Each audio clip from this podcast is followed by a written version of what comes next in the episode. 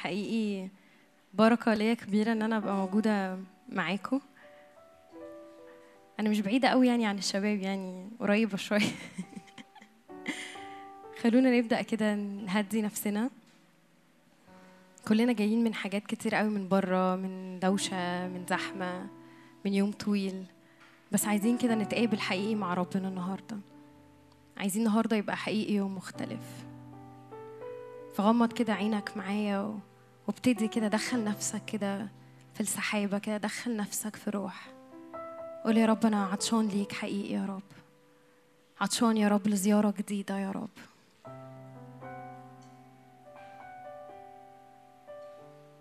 تعالى يا رب كل محبتك يا رب. تجيز كل جودك لينا. يا رب جايين نتنقع يا رب فيك. يا رب نتنقع في حضورك يا رب.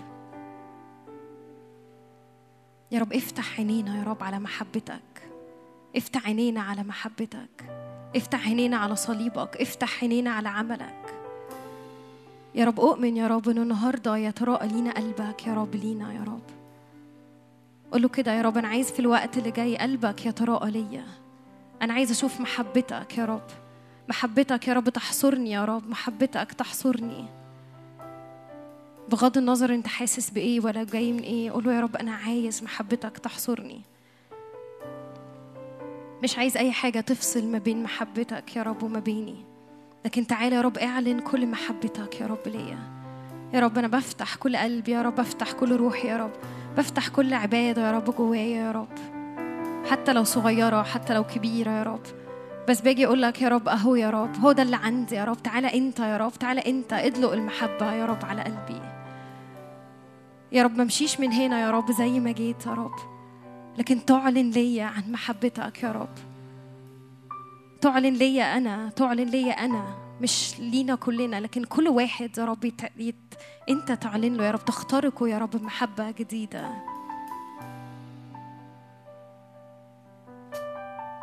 مكتوب كده الوصية الأولى إنه إحنا نحبه كمان من كل قلبنا من كل نفسنا من كل قدرتنا من كل فكرنا كل حاجة فينا تحبه لأنه هو أحبنا أولا. فالمحبة كده تملى المكان. المحبة تملى المكان. مكتوب كده إنه إحنا بنحبه لأنه هو أحبنا أولا. فإحنا محتاجين نستقبل محبته في الأول. وبعدين أوتوماتيكلي إحنا هنحبه. فتعالوا في الوقت اللي جاي نستقبل محبة جديدة من السماء. محبة جديدة من قلب الآب لينا.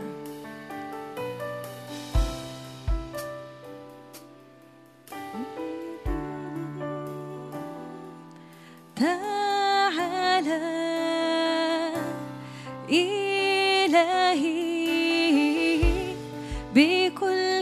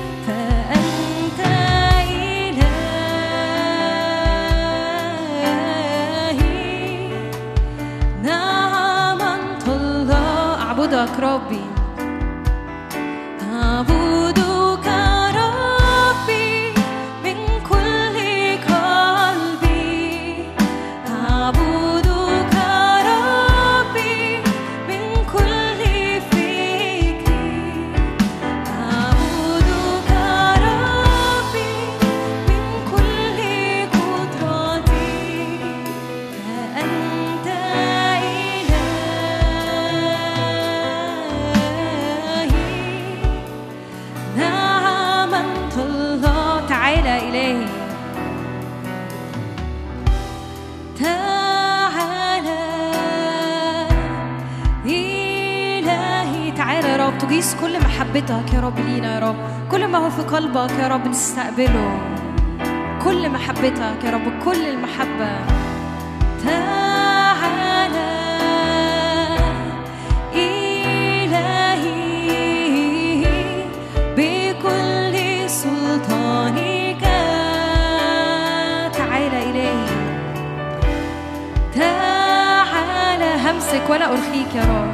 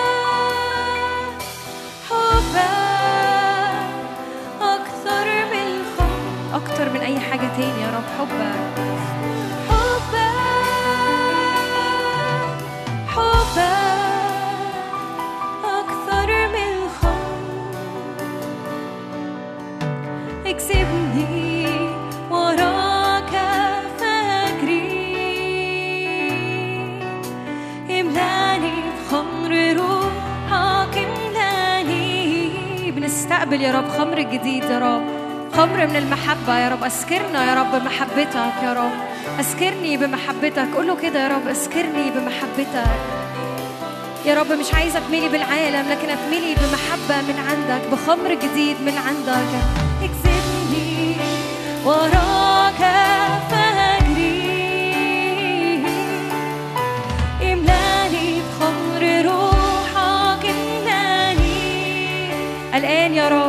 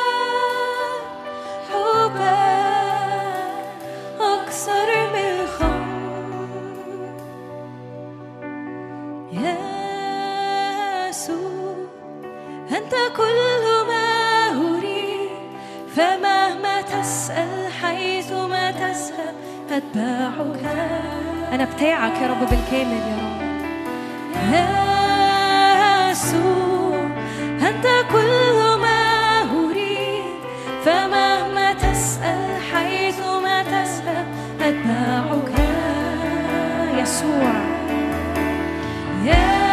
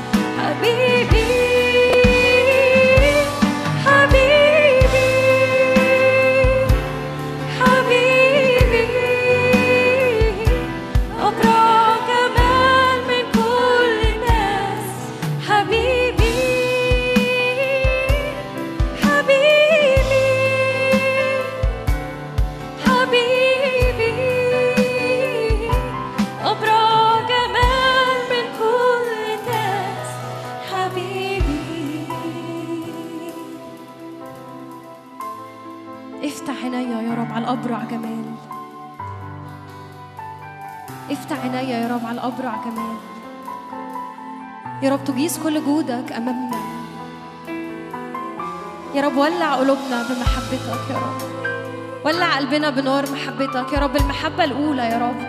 المحبة يا رب اللي مليانة بالنار يا رب. المحبة اللي مفيش حاجة أبدا تقدر تطفيها. اللي مفيش حاجة تخليها أبدا تفصل تفصل محبتك عني يا رب. يا رب جننا بيك يا رب. زي ما العروس كده قالت أنا مريضة حبا بحبيبي. يا رب كلنا يا رب كلنا يا رب كلنا يا رب. نقول يا رب أنا مريضة حبا بحبيبي. يا رب جننا بيك يا رب. ولع قلوبنا يا رب. افتح عينينا على جمالك يا رب. فما نقدرش نروح أي حتة تانية يا رب. اسبي قلبي فيك. حط كده إيدك على قلبك. قول يا رب القلب ده يا رب يولع نار بيك يا رب. يولع نار بمحبتك. يولع نار بمحبتك. ومفيش حاجة أبدا تقدر تطفيها. مفيش حاجة أبدا تقدر تطفيها. أحبك من كل قلبي من كل فكري من كل قدرتي.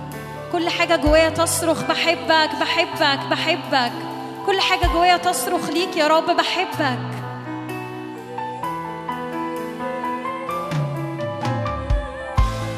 كل حاجة جوايا تحبك. كل فكري يحبك. كل فكري يبقى مليان بأفكار مليانة بمحبتك.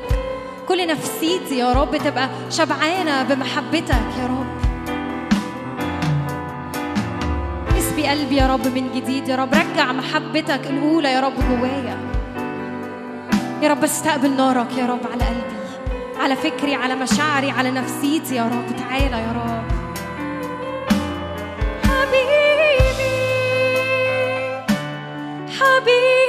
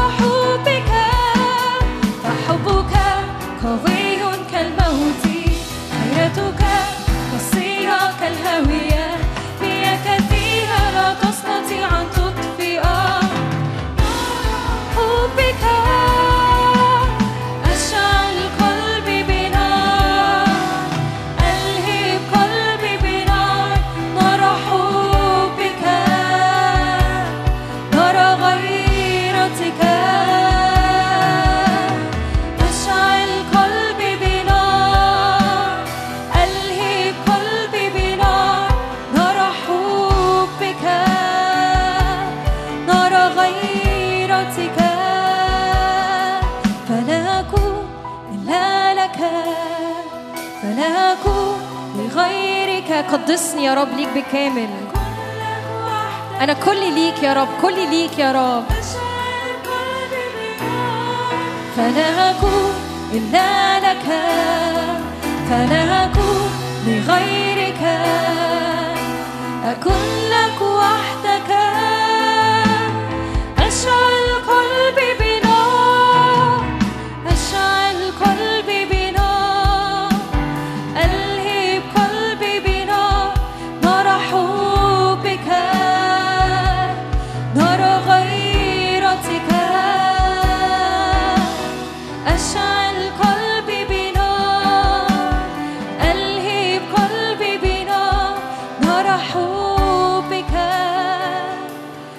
نار غيرتك أنت من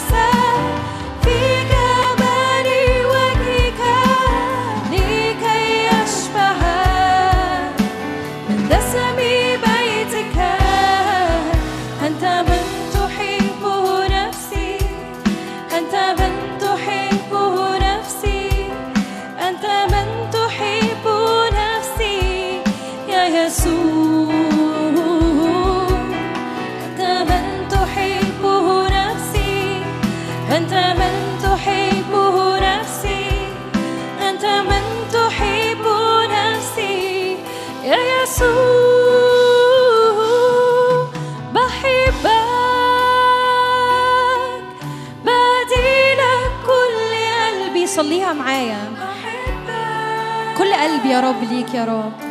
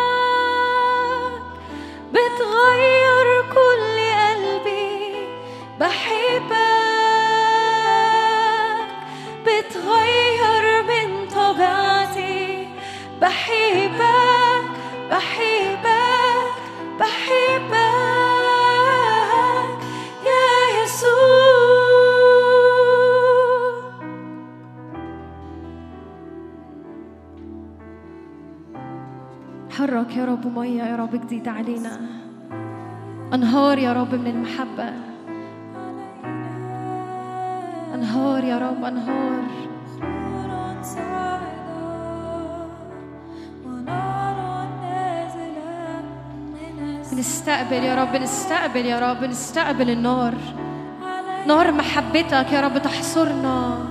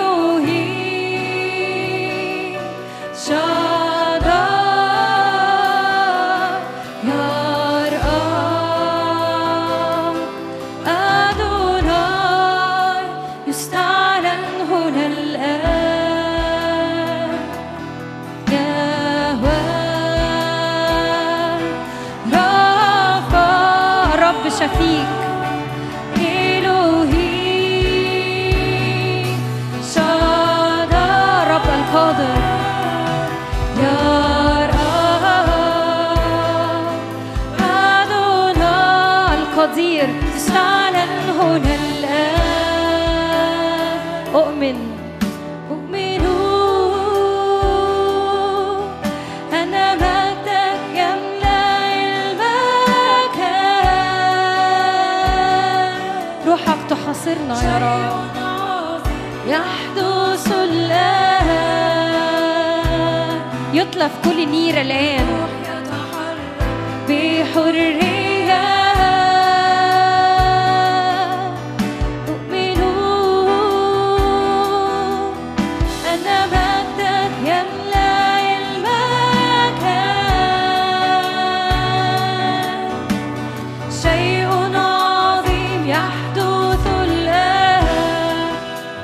طاقة يا رب جديدة. الروح يتحرك بحرية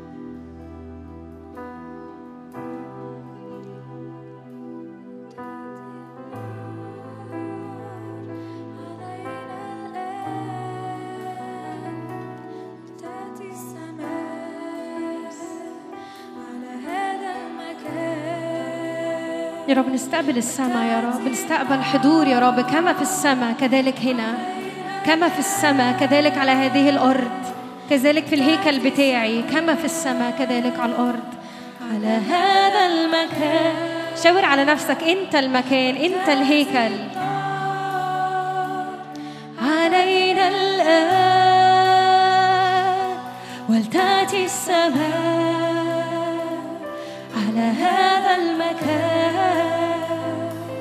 ولتأتي النار علينا الآن.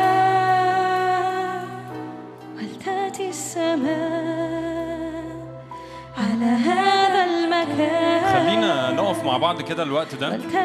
معلش كل حد قاعد كده. خلينا نقف. في آه، في تيارات من روح القدس من محبته من سلامه من طول آناته محتاجة تتحرك علينا. خلينا ببساطة شديدة نستقبل اللي الرب عايز يعمله. يا رب أنا بعلن تياراتك يا رب زي ما كانت سارة بتقول محبتك يا رب الأولى يا رب الآن يا رب على القاعه كلها باسم يسوع. بعلن غيرتك بعلن سلامك بعلن سلطانك يا رب على القاعه كلها باسم يسوع. ما هذا إلا بيت الرب ما هذا إلا ملائكتك الصاعده والنازله يا رب أنا بعلن حركة من ملائكتك المقتدرة قوة الفاعلة أمر عند سماع صوت كلامك الآن يا رب. بتتحرك على القاعة باسم يسوع. يا رب استقبال استقبال للمحبة الأولى الآن. يا رب الأراضي تستجيب الأرض يا رب تستجيب الأرض تستجيب الأرض يا رب. لكل صوت من السماء الآن باسم يسوع. تستجيب يا رب النفسيات تستجيب يا رب الأجساد دلوقتي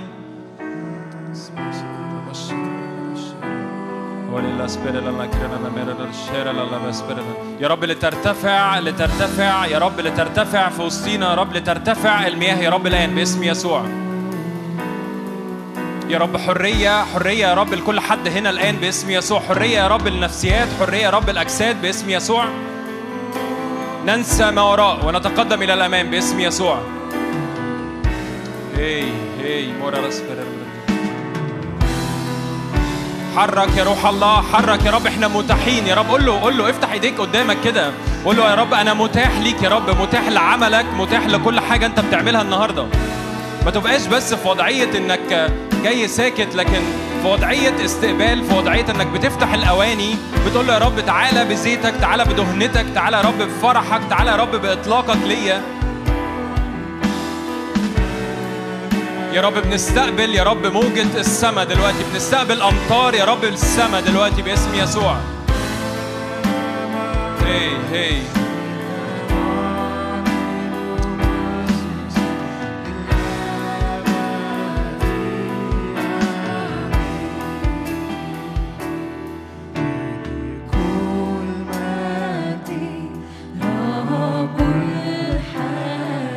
رب الحياة. أنت رب الحياة. أنت إله كل مجد. يا رب ليشرق يا رب شمسك علينا يا رب. فيهرب كل جراد الآن باسم يسوع.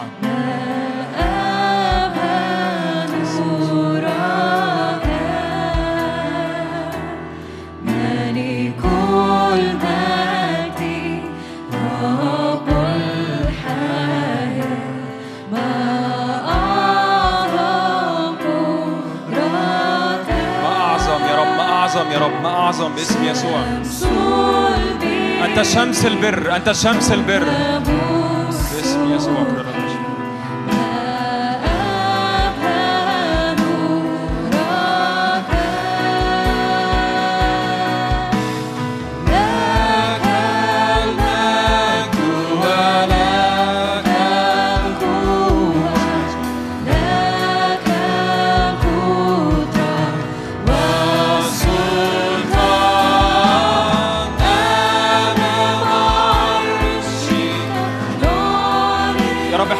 قدام عرش النعمة الآن. إحنا واقفين قدام عرش النعمة. فيهرب كل جراد الآن باسم يسوع. أنت واقف قدام ملك الملوك ورب الأرباب. أنت مش واقف قدام مسبحين ولا أنت واقف قدام ملك أهيا الذي أهيا. هي. كده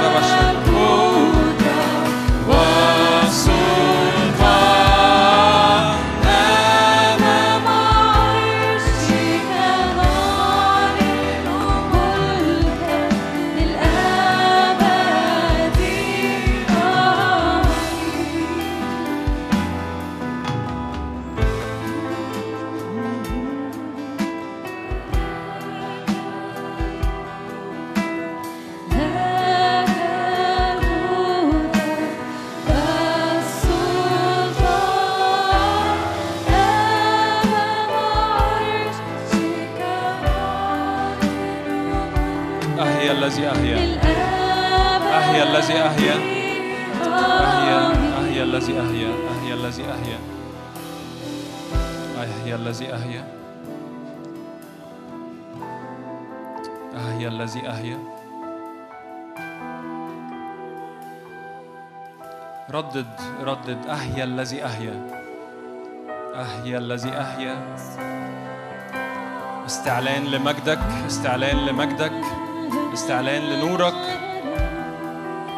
أهيا الذي أهيا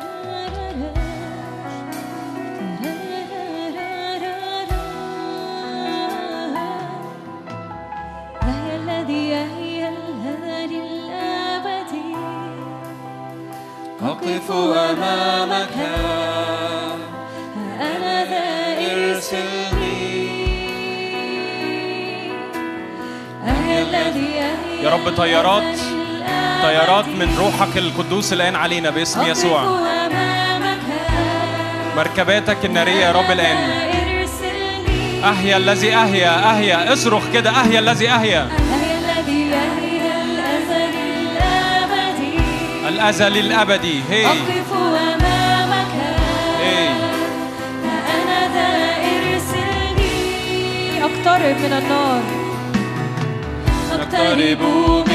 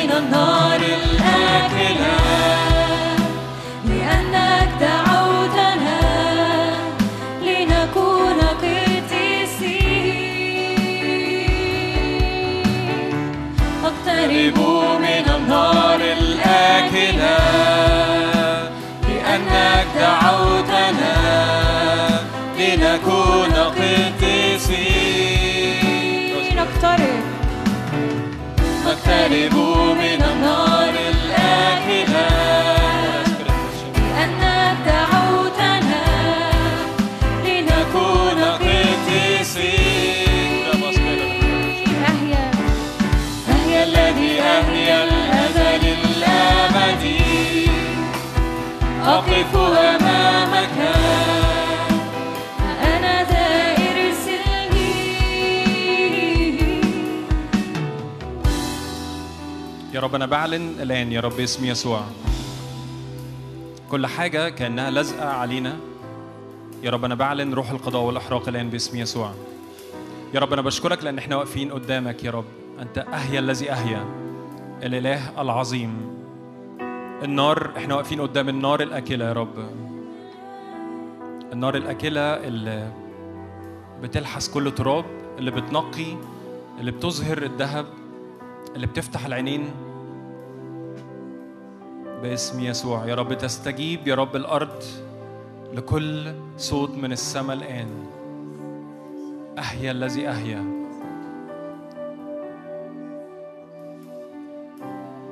يا رب زي ما كان موسى واقف قدامك يا رب. إحنا واقفين قدامك يا رب على الجبل الآن.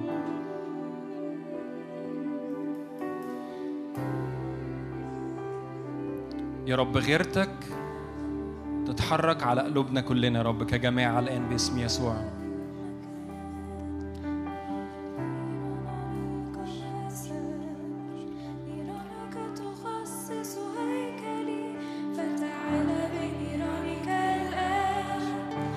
واملأ المكان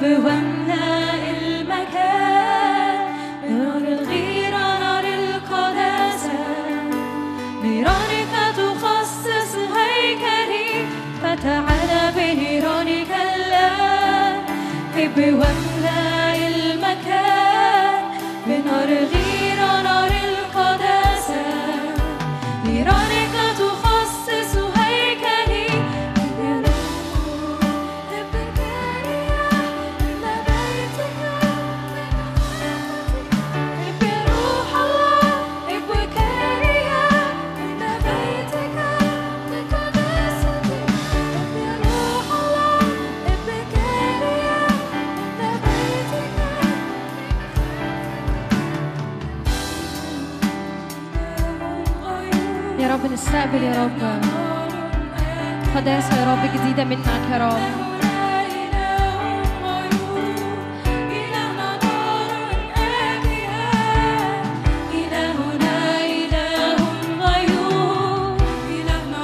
يا رب لا يكون في قلبي يا رب شريك يا رب ليك أبدا يا رب.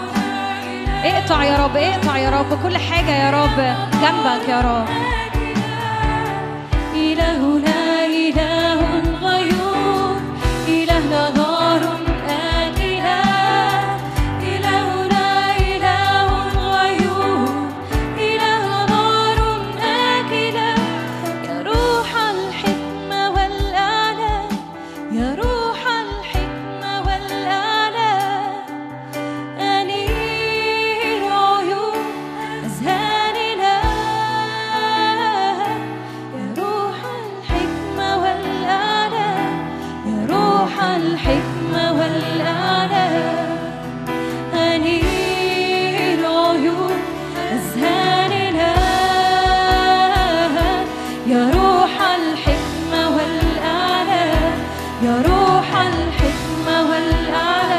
رب املى يا رب المكان بروح حكمة وإعلان يا رب عن يسوع المسيح عن محبتك يا رب. يا روح الحكمة. يا روح الحكمة والإعلان يا روح الحكمة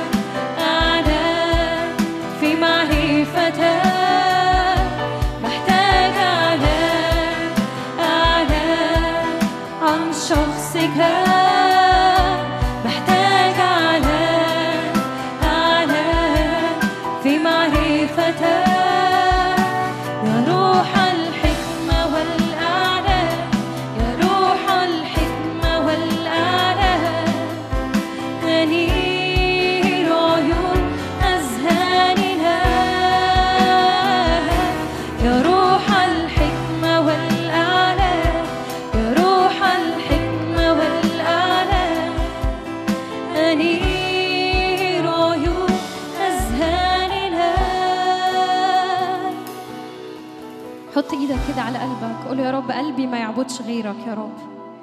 قلبي ما يروحش ورا أي إله غيرك. لا يكن في قلبي شريك ليك يا رب ابدا يا رب. لا يكن في قلبي شريك ليك يا رب. يا رب مش في وقت الاجتماع بس يا رب لكن طول اليوم يا رب كل الحياة يا رب. لا يكن في قلبي شريك ليك يا رب ابدا يا رب. يا رب كل حاجة يا رب حطيتها جنبك الوقت اللي فات يا رب تعالى واقطعها يا رب دلوقتي مهما كانت غالية عليا يا رب مهما كنت ماسك فيها يا رب مفيش حاجة يا رب تقف يا رب جنبك لأنه إلهنا إله غيور يا رب ليس من يشابهك يا رب وليس من يعادلك مفيش حاجة يا رب نوقفها جنبك لكن بنعلن يا رب انه انت الهي الوحيد قوله كده يا رب انت الهي الوحيد وكل آلهة الشعوب يا رب أصنام يا رب. كل إله تاني يا رب هو صنم يا رب. أشكرك لأني أعبد إله حي. إلهنا نار أكلة نخدمه خدمة وردية. تعالى بالنار دي يا رب قدس كل قلبي ليك يا رب. زي ما طردت كده من الهيكل قبل كده الباعة. تعالى يا رب في قلبي يا رب واطرد يا رب كل كل بيع وشراء في قلبي يا رب. كل حاجة إبليس يا رب عايز يدخل يا رب يحط إيده عليها في قلبي. يا رب تعالى يا رب بنارك. يا رب واقطع إيد إبليس من قلبي. اقطع إيد إبليس من فكري. اقطع إيد إبليس يا رب من على أي حاجة فيا يا رب. الكل ليك يا رب الكل ليك. بنعلن كده يا رب إنه الكل ليك يا رب. الكل ليك يا رب. مهما كان الشيء ده غالي عندي يا رب. أنا بقدمه ذبيحة ليك يا رب دلوقتي يا رب. بقدمه ذبيحة حية ليك يا رب. تعالى بنارك يا رب على الذبيحة دي. قوله أحبك أنت وحدك. وحدك. وحدك تعلى في حياتي.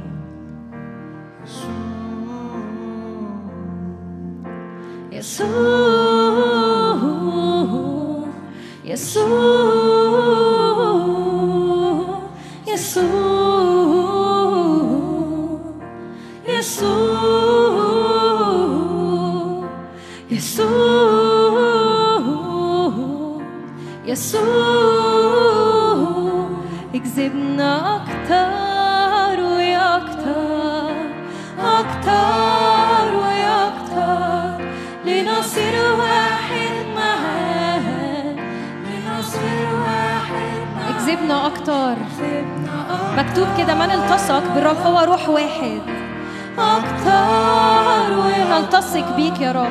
لنصير واحد معاه لنصير واحد معاه اكذبني أكتر وأكتر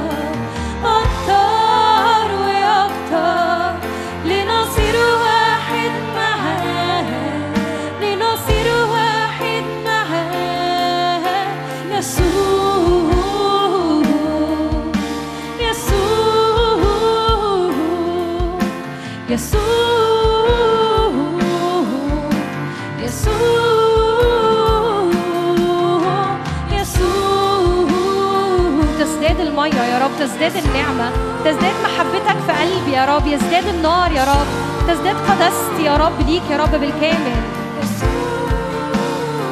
يسوع يسوع يسوع يسوع.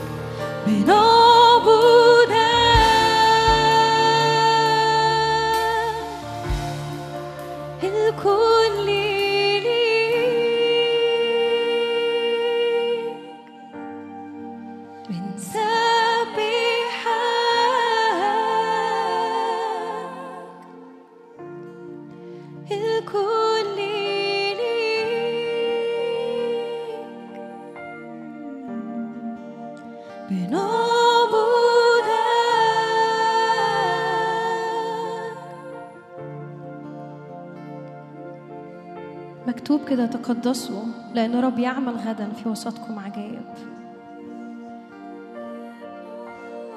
تقدسوا لأن رب غدا يعمل في وسطكم عجائب.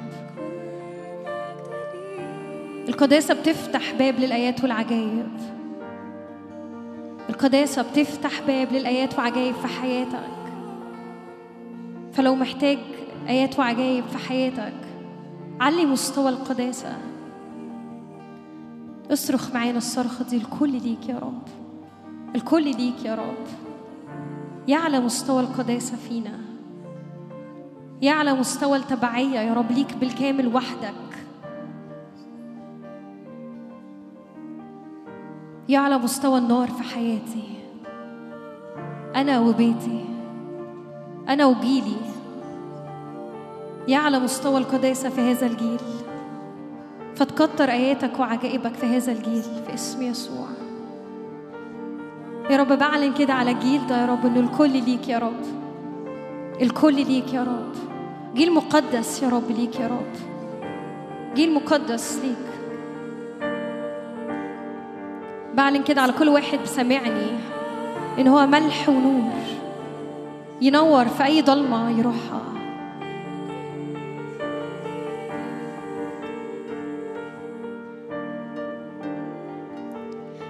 قداسة يا رب غير عادية لهذا الجيل يا رب. جيل مقدس ومخصص ومكرس لأبوه بالكامل. الكل ليك يا رب الكل ليك الكل ليك. لو مش قادر تقولها قول يا رب اديني النعمة اديني النعمة إن حقيقي أدوس على كل حاجة وأقول لك الكل ليك الكل ليك بالكامل يا رب بالكامل. بدوس على كل غالي يا رب ببيع كل حاجة. يا رب وبشتري اللؤلؤة الكثيرة الثمن. يسوع لأنه الحاجة إلى واحد يسوع المسيح.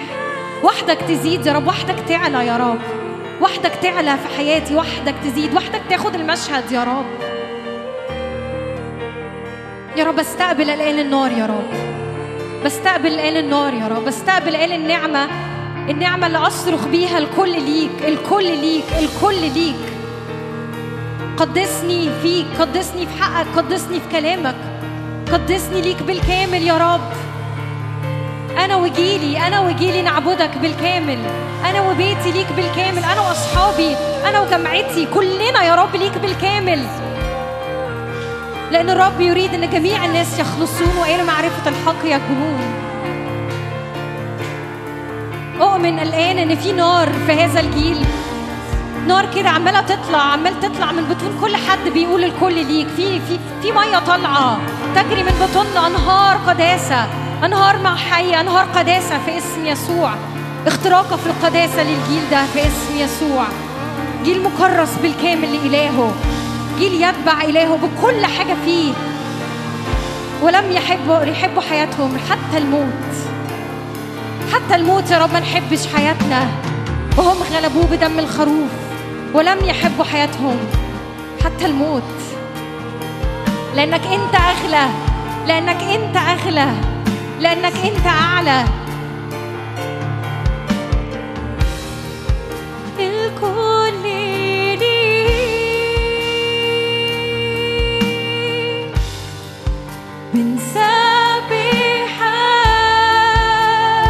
طلع مية كده على جيلك في الوقت ده.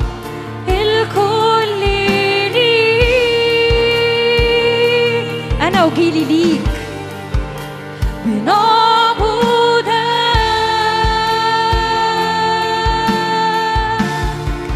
الكل ليك أنا برسل مية الآن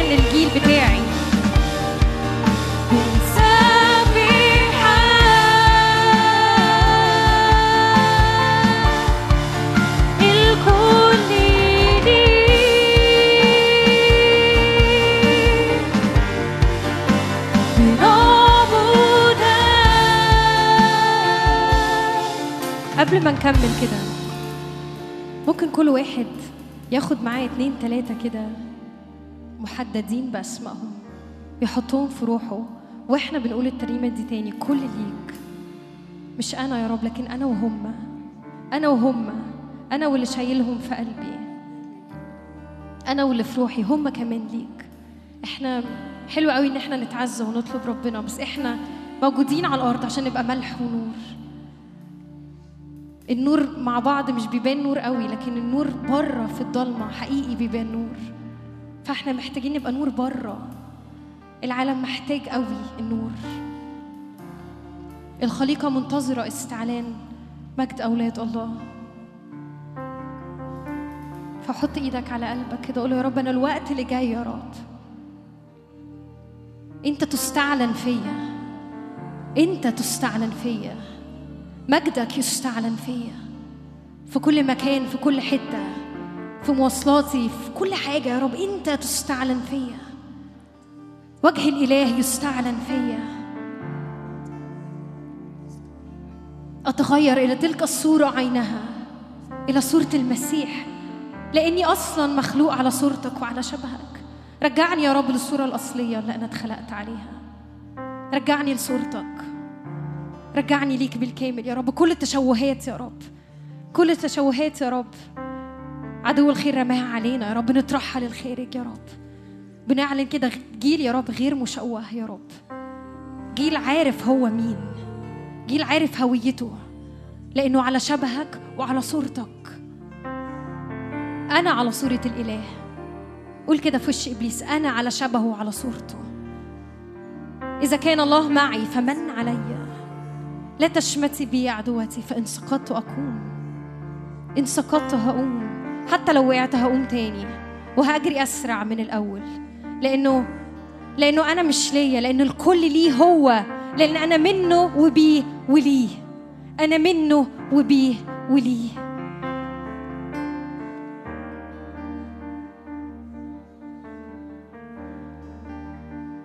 أنا منك وبيك وليك يا رب. أنا مش لنفسي anymore. أنا مش لنفسي تاني. يا رب لا أحيا لا أنا بل المسيح يحيا فيا. لا أحيا لا أنا. الحاجة إلى واحد يسوع المسيح. أنت تحيا فيا. أنت تبان فيا.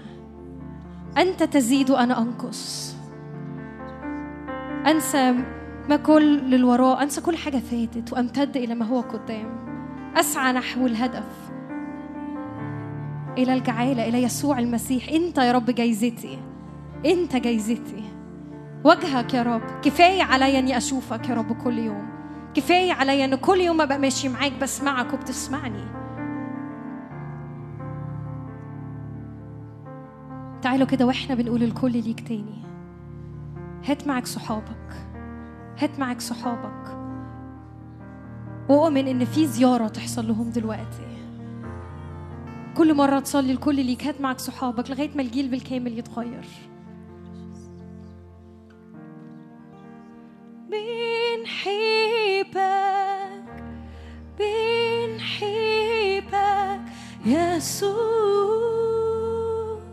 انت اللي قلوبنا بتعبده بنحبك يا رب نتشفع على الجيل. بنحبك يسوع انت اللي قلوبنا بتعبده بنحبك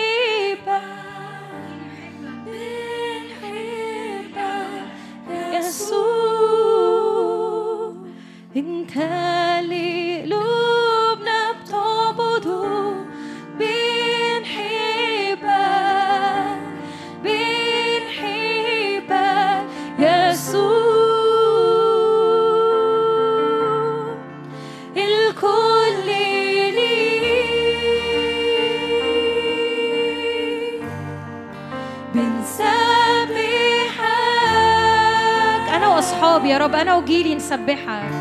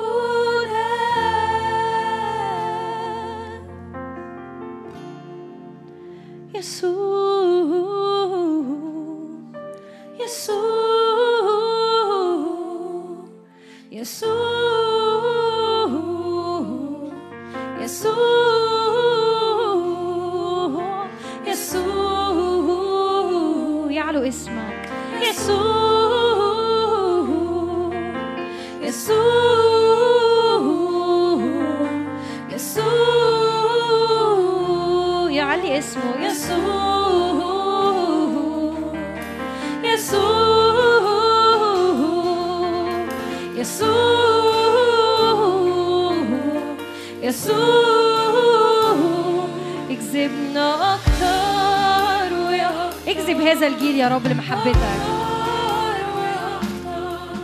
ليصير واحد معاك. هذا الجيل يصير واحد معاك. يا رب اكذبنا أكتر. يا رب أنا واقف في الصغر يا رب عن جيل يا رب. بقول لك اكذبنا أكتر. أنا وجيلي.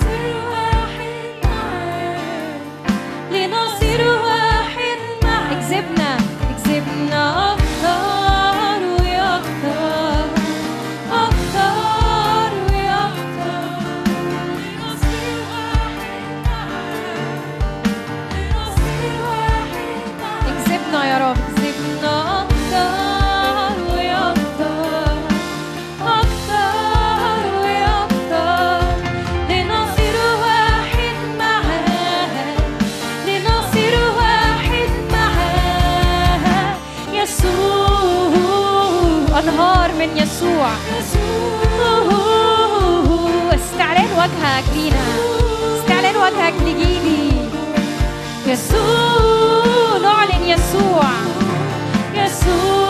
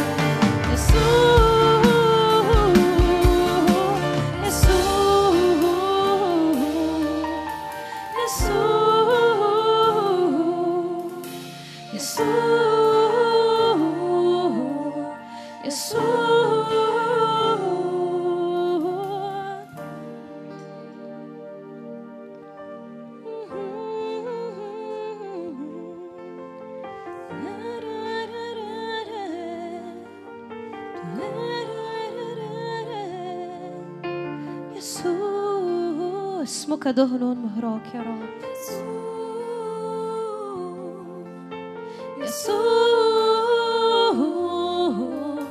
يسوع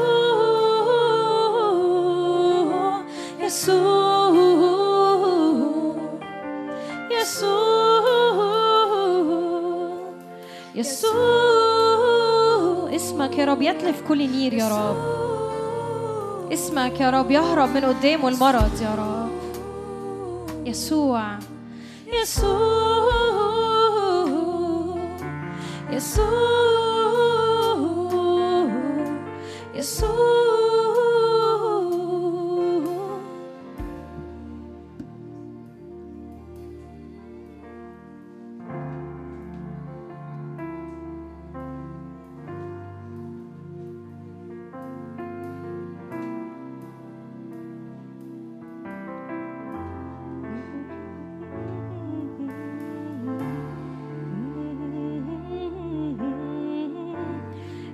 من يشابهك ليس من يعادلك ليس من يشابهك. أنت الأبرع جمال ليس من يشابهك ليس من يعادلك ليس من يشابهك. أنت الأبرع جمال ليس من يشابهك ليس من يعادلك ليس من يشابهك. أنت الأبرع جمال ليس من يشابهك ليس من يشابهك ليس من يعادلك ليس من يشابهك. أنت الأبرع جمال من يشابهك ليس من يعادلك ليس من يشابهك.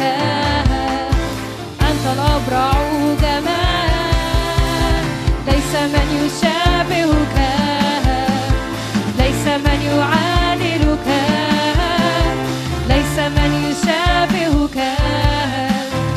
أنت الأبرع ليس من يشابهك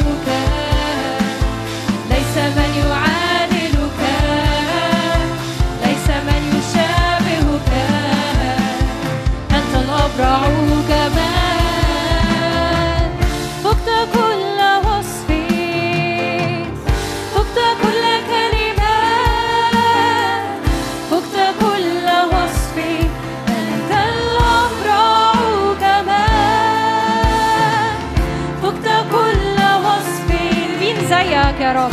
فقت كل كلمة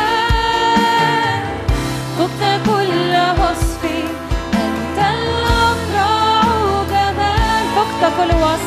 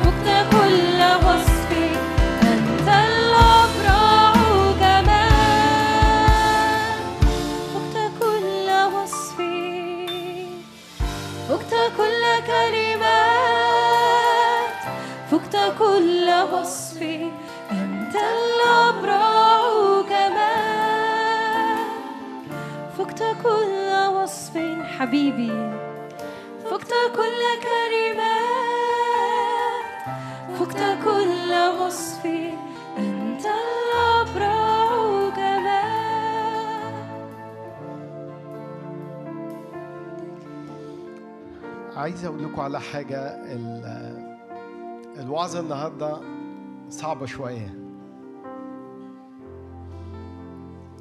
في يوحنا ستة أما تقروا يوحنا ستة تلاقوا المسيح عمل معجزة بتاعت إشباع الجموع. فالناس اتبسطت قوي قوي قوي قوي وهو اختفى كده وراح مش عارف في حتة وهم قعدوا يدوروا عليه الجموع ابتدوا يدوروا عليه. ولما قعدوا يدوروا عليه راحوا له أنا لو من المسيح ساعتها هبقى مبسوط. هبقى مبسوط. الجموع بنفسها بتدور عليه. فقال يا جماعة كان كان رهيب المسيح. المسيح كان واضح قوي. ما بيزينش الجمل. كان لطيف وجميل لكن شارب في حاجات كان بيعملها. فقال يا جماعة أنتوا ما جيتوش تدوروا عليا أنا. أنتوا عشان أكلتم وشبعتم فجايين ورايا. في نهاية إصحاح ستة طول إصحاح ستة بيتكلم يقول لهم أنا هو الخبز النازل من السماء مش الأكل المادي. أنا هو الخبز النازل من السماء الواهب حياة. يقول في نهاية إصحاح ستة رجع كثيرون من تلاميذه من وراءه. فراح لل 12 الدائرة اللي حواليه. قال لهم تحبوا أنتوا كمان تمشوا؟ فبطرس كان جريء قوي قال له هنروح لمين؟ وكلام الحياة الأبدية هو عندك. الوعظة النهاردة تقيلة تقيلة بحقه حي فعايز أطلب منكم تعالوا نقف. تعالوا نقف. عايزين نقول له عايزين نعمة النهاردة عشان اللي هيتقال إحنا عايزين نمشي المشوار ده. الوعظة فعلا تقيلة مش بخوفكم قبل الوعظة بس أعمل إيه؟ مسؤولين الخدمة قرروا يرموا عليا وعظة. أنا بقول إن من أصعب الوعظات اللي بتتقال صعبة.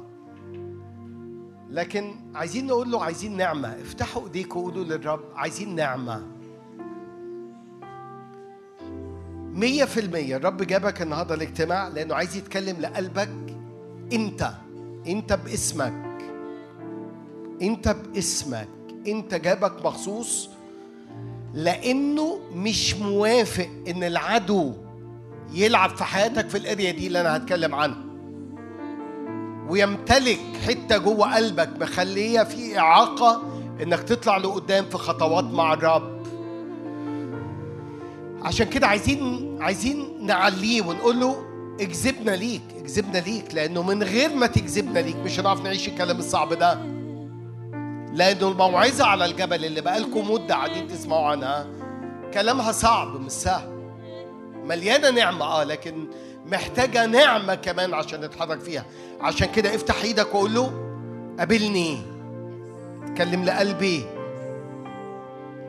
يا روح الله أنا بصلي إن القاعة دي تتملي بمية كتيرة ونعمة كتيرة وزيت كتير يجي على القلوب عشان تعمل شفاء وعشان تعمل حرية وعشان تعمل إطلاق في قلوب ناس كتيرة موجودة في القاعة دي. أنا بصلي يا روح الله إن القاعة دي تمتلئ من مجدك. إن القاعة دي تمتلئ من مجد يسوع ومن إعلان يسوع. القاعة دي تتملي بحضور يسوع فيسوع ياخد بإيدينا ويعدي بينا الحتت الصعبة اللي انت جاي تتكلم بيها لشعبك. لأن عايز تعمل جيل مشفي في القاعة دي عايز تطلع جيل مشفي مش متعور ومجروح وتعبان وعقيم ومفهوش ثمر.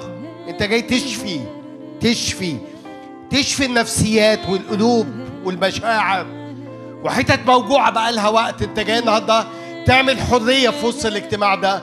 حرية مجد أولاد الله حرية مجد أولاد الله. فما فيش إعاقات في وسط القاعة دي في اسم يسوع. فيش إعاقات على عملك. فيش حاجة تعوق عملك. فيش حاجة تعوق عملك. خلينا ندعو يسوع. يسوع يسوع. خلينا نقول كده يسوع تعال اقترب مني. والكلمات دي بنقولها إحنا قلناها قبل كده يسوع يسوع يسوع يسوع. قولوا الكلمات دي واطلقوها النهارده في وسط القاعة. لأن يسوع وحده هو اللي يعرف يعديك ويعديك النهارده في وسط الخدمة دي النهارده. يسوع هو اللي يعرف يعديك النهارده في خطوات مليانة بالإيمان ومليانة بالرجاء ومليانة بالشفاء. يسوع يسوع يسوع اطلقوا الكلمات دي وارفع إيدك كل قول يسوع عايز نعمة النهارده في وسط القاعة دي. عشان أعدي اللي أنت عايز تعمله جوه قلبي.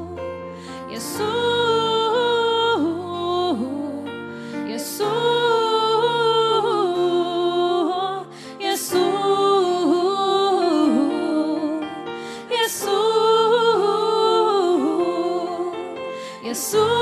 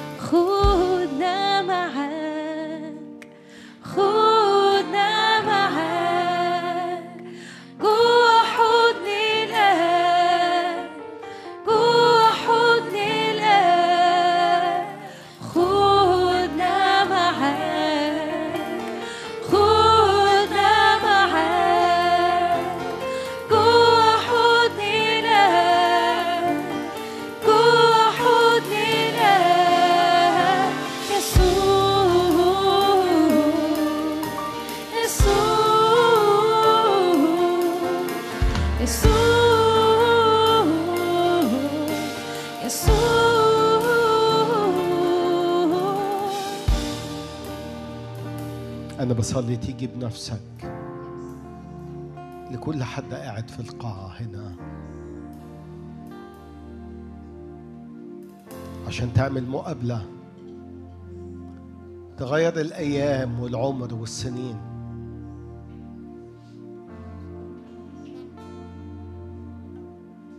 مقابلة. تعمل فاصل في حياة ناس كتيرة موجودة في القاعة دي طالباك بجد. عايزين يمشوا المشوار معاك. بيحبوك وعايزين يتبعوك بكل قلوبهم. فالنهاردة تبقى مقابلة العمر اللي فيها تصنع في قلوب شفاء وإطلاق وحرية في اسم يسوع. أمين. تفضلوا.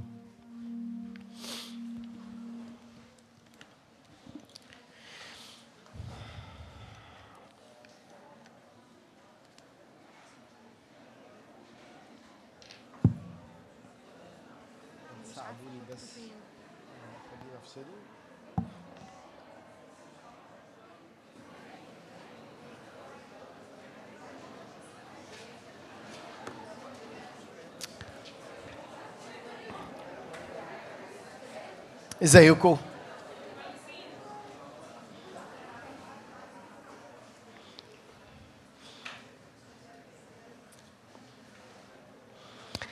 عملوا آه ممكن. عملوا عملوا إحصائية كده عن أكتر حاجة في الكتاب المقدس. حصل عليها سيرش على جوجل لقيوا أكتر حتة اتعمل عليها هي متى؟ خمسة وستة وسبعة اللي هي الموعظة على الجبل. ناس كتيرة دخلت على الموعظة على الجبل. مسلمين ومسيحيين ومن ديانات كتيرة قوي. وكان مبهر لناس كتيرة. أنا شخصيا قابلت ناس كتيرة من خلفيات أخرى مش مننا. قالوا أكتر حاجة بهرتنا هي الموعظة على الجبل. لأنه عمرنا ما شفنا كل القيم والمبادئ والتعاليم السامية الرهيبة دي. والنهاردة مطلوب مني إن أنا أحكي معاكم في موضوع بحس إنه من أصعب المواضيع لكن بحس كمان من أكتر المواضيع لو حصل بحقه حقيقي لينك بينك وبين الرب النهارده لمقابلة حقيقية. في حاجة كتيرة هتطلق في حياتك. في حاجة هتتفك في حياتك. خلوني أقول لكم إيه اللي حسوا قبل ما أقول هتكلم عن إيه.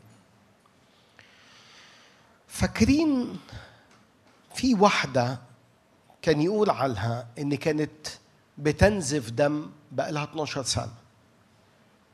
الست دي قالت بينها وبين نفسها سمعت إنه المسيح جاي يعدي على الحتة اللي هي موجودة فيها.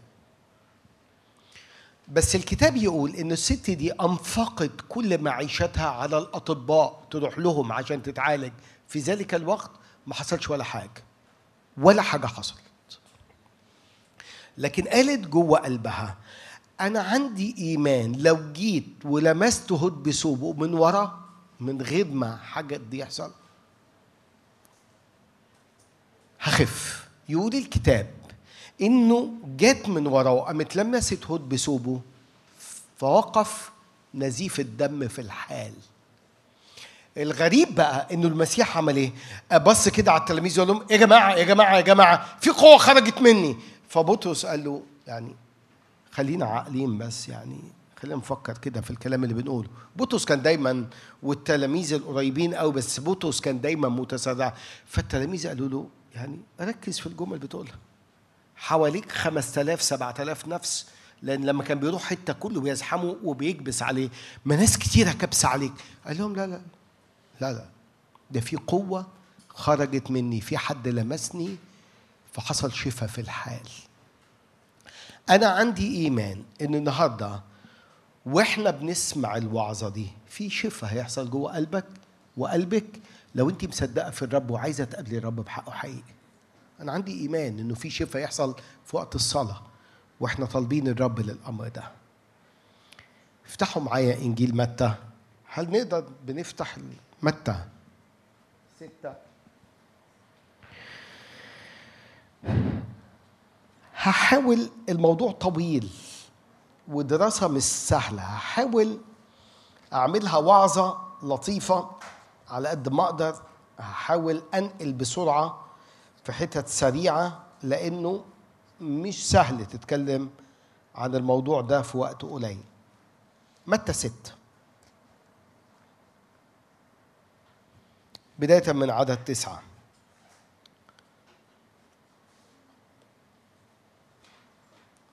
فصلوا أنتم هكذا. أبانا الذي في السماوات. ليتقدس اسمك ليأتي ملكوتك لتكن مشيئتك كما في السماء كذلك على الأرض. خبزنا كفافنا أعطينا اليوم. واغفر لنا ذنوبنا. كما نغفر نحن أيضا للمذنبين إلينا. الغريب إنه يقول آية بقى في النص وبعد كده يقوم ناقل على عدد 14 بيقول إيه؟ فإنه يعني كان كان المفروض يكملها بس هو يعني حاجة غريبة. بص 14 فإنه إن غفرتم للناس زلاتهم. يغفر لكم أيضا أبوكم السماوي. ويقوم مكمل بقى. وإن لم تغفروا للناس زلاتهم لا يغفر لكم أبوكم أيضا زلاتكم. تاني. فإنه إن غفرتم للناس زلاتهم. يغفر لكم أيضا أبوكم السماوي. أنا كنت متخيل إنه يقف هنا. معنى إنه يأكد بالعدد الثاني بنفي الجمل. أو يقول لو أنتوا ما عملتوش كده كأنه كأنه في شرط. في شرط محطوط. أما تدرس الكتاب المقدس تلاقي في حاجات في حاجات. تعطى مجانا من غير شروط. زي الخلاص على سبيل المثال مجانا أخذتم مجانا أعطم. فأنت بتاخد الخلاص بالإيمان بتصدق في ربنا. ما إلا إنك بتثق فيه وبتصدق فيه. هنا رابط حاجة مهمة في حياتنا بفعل المفروض نعمله. وكأنه شرط غفران خطايانا مربوط بغفراننا للناس اللي حوالينا أو للناس اللي بتخطئ في حقنا. أنا حاسس الآية صعبة ليه؟ لأن بيقول إن لم تغفروا للناس زلاتهم إيه اللي يحصل؟ لن يغفر لكم أبوكم الذي في السماوات. إيه ده؟ خليني أسألك سؤال عشان بس وأسألك سؤال عشان تفكروا فيه. أنا لسه هنقل على شاهد تاني. تخيل إنه أنت مش غافر لحد الخطأ اللي حصل في حقك. فأنت النهارده عشان أجيبها لك ببساطة معناها إيه؟ معناها إن ربنا عامل إيه؟ مش غافر لي أشكرك. أنا ماسك على أخويا حاجة ماسك على أختي حاجة. أنتوا مدركين القصة إزاي صعبة؟ أنا لما بفكر فيها القصة مش سهلة قصة صعبة قوي. قصة صعبة قوي. ليه؟ لأن قصة الغفران مربوطة بمواقف حصلت بيني وبين ناس. لأن قصة الغفران مربوطة بتحدي كبير جوه حياتي أزمة موجودة جوه حياتي كأنها آسف في التعبير. كارلو حاجة محطوطة تقل فوق كتافي مش مخليني أطلع لقدام. ليه؟ لأن السماء مش مفتوحة فوقيا ومفيش غفران. مفيش غفران. لأن الغفران مربوط بإيه؟ بإن أنا بغفر. في ناس موجودة في القاعه هنا أنا متأكد مية في المية. متأكد لأن ده شفته قدام عينيا. متعورة تعاوير كتيرة من ناس. متعورة من أب قاسي. أب ما ما كانش نموذج لأب صالح بحقه حقيقي.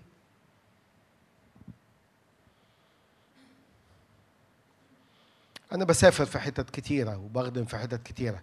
ياما شاركوني بنات إن في آباء اعتدوا عليهم جنسيا. وكان صعب قوي وإحنا بنتكلم وبنصلي إن إزاي يحصل إطلاق جوه قلوبهم. ففي آباء مش بيعيشوا بمخافة الرب فصوره الأب متعورة أو مشوهة قدامنا. ففي ناس كتيرة يمكن مجروحة من أبائهم مش قادرين يغفروا ليهم من أمهاتهم من أقرب الناس. من ناس جرحوهم وعوروهم من أصحاب اتخلوا عنهم في وقت صعب. فناس مش قادرة تغفر ده ومش بقول النهاردة إن الوعظة النهاردة س- بقول صعبة ليه؟ لأنه النهاردة في موقف بتاخده تجاه هذا الأمر النهاردة إن حاجة جوه قلبك تخف وتتشفي ويحصل مقابلة إلهية من الوجع ومن الجرح الصعب اللي حصل جوه قلبك وعايز أمشي معاكم في كلمة الله عشان نفهم فكرة الغفران ونتكلم على فكرة الغفران. لأن الغفران مش موقف مليان بالمشاعر. فأحس إن أنا واو أنا هخرج من الاجتماع النهارده مشاعري تمام كله زي الفل أنا غفرت لبابايا. لا لا لا لا لا. الغفران قرار إرادي ملوش دعوة بمشاعري. ملوش دعوة أنا حاسس بإيه. ملوش دعوة أنا حاسس إن أنا مبتهج جدا النهارده. إيه ده؟ ده أنا نسيت الإساءة اللي حصلت في حقي لا لا لا لا. الغفران ببساطة هو قرار إرادي. بقول فيه أنا عايز أمشي سكة شفا وحرية جوه قلبي عشان أغفر لأبويا لأخويا لأختي لصاحبتي للمدرس اللي أساء في حقي للي بص عليا وعوضني في يوم من الأيام وقال كلام سلبي على شكلي. وعلى لبسي وعلى طريقتي في الكلام على ناس اتريقت عليا على ناس عورتني على مجتمع بيبص عليا بنظرة صعبة. لا ده قرار النهارده أنا باخده. ملوش دعوة بالمشاعر. ليه دعوة؟ إن الرب بيتكلم لقلبي عايز يطلعني خطوة لقدام. وبيجي بعديها هتلاقوا المشاعر جت بعديها لما بناخد القرار ده. خليني أمشي معاكم في الكتاب عشان بس تدركوا إيه اللي أنا عايز اقوله النهارده؟ لأن النهارده لما الرب بيجي يقول لنا المسيح بيقول عايزكم تتحركوا في مبدأ من مبادئ ملكوت السماوات اللي هو الغفران. لما نبص على المسيح نلاقوا نلاقيه عمل كده. يقول إيه؟ إذ قد تألم مجربا يقدر أن يعين الناس المجربين الناس اللي عدت بالوقت الصعب ده. أنا النهارده قعدت أبص على بعض الآيات. خلوني أفتح لكم بعض الحاجات اللي ليها علاقة بالمسيح في البداية. وبعد كده أبص على شخصية موجودة في العهد القديم حصل في حقها مشكلة كبيرة اتحركت بطريقة غريبة. وبعد كده أقول لكم في الآخر مثال أو مثل قاله المسيح عن اتنين على عبدين. كان عندهم مشكلة مع السيد بتاعهم. خليني أحكي لكم القصة دي في الآخر لأن دي مفتاح الرسالة بتاعتي النهارده. بصوا معايا. اقرا لكم بعض الآيات. أنا عايز أشجعكم النهارده إنه تبصوا على كلمة الله. هي اللي هتفتح قلبنا النهارده. نبص إزاي على الكلمة بطريقة مختلفة النهارده. بصوا كلوسي 2 13 و14 يقول إيه؟ إذ كنتم أمواتا في الخطايا وغلف جسدكم أحياكم معه. مسامحا لكم بجميع الخطايا. إحنا كنا أموات في الذنوب والخطايا. قال مسامحا مسامحا لكم بجميع الخطايا. فهو ما قررش يمسك عليا خطية. ما قررش يمسك عليا اللي أنا بعمله. لا لا لا لا, لا ده مسامحا لكم بجميع الخطايا. إذ محى السك الذي علينا في الفرائض. الذي كان ضدا لنا وقد رفعه من الوسط مسمرا إياه بالصليب. أوكي؟ أنتوا عارفين محى محى كلمة محى عشان بس تبقوا فاهمين. ده عبارة عن بيمحو الكتابة بقطعة من الإسفنج. معايا؟ فنزول الكتابة تماما. فقد زمان كان الحبر كان قاسي جدا الحبر اللي كان بيكتب بيه. فبيقول للناس بتوع العهد القديم بالرغم إنه الحبر اللي كان بيتكتب بيه اللي كان مكتوب بيه خطايانا وأثمنا يقول محى معناها مش موجود. معناها مش فاكره. محاه ما بقاش في الصورة. ده اللي عمله المسيح معانا أوكي؟ ومش بس كده ده كمان رفعه مسمرا إياه يعني حطه على الصليب. فاتغفر فما بقاش علي حاجة لدرجة إن بولس الرسول في رومية 8 واحد يقول إيه؟ إذا لا شيء من الدينونة الآن إيه ده؟ مفيش دينونة؟ ده أنا عملت خطايا كتير، ده أنا عملت ذنوب كتير، ده أنا عملت حاجات كتيرة، لا لا لا لا لا شيء من الدينونة الآن على الذين هم فين؟ في المسيح يسوع اللي قبلوا عمل المسيح على الصليب. أنتوا معايا؟ بصوا معايا في في في رسالة أفسس. أقرأ لكم بعض الآيات اللي موجودة كمان في أفسس. بصوا أفسس يقول إيه؟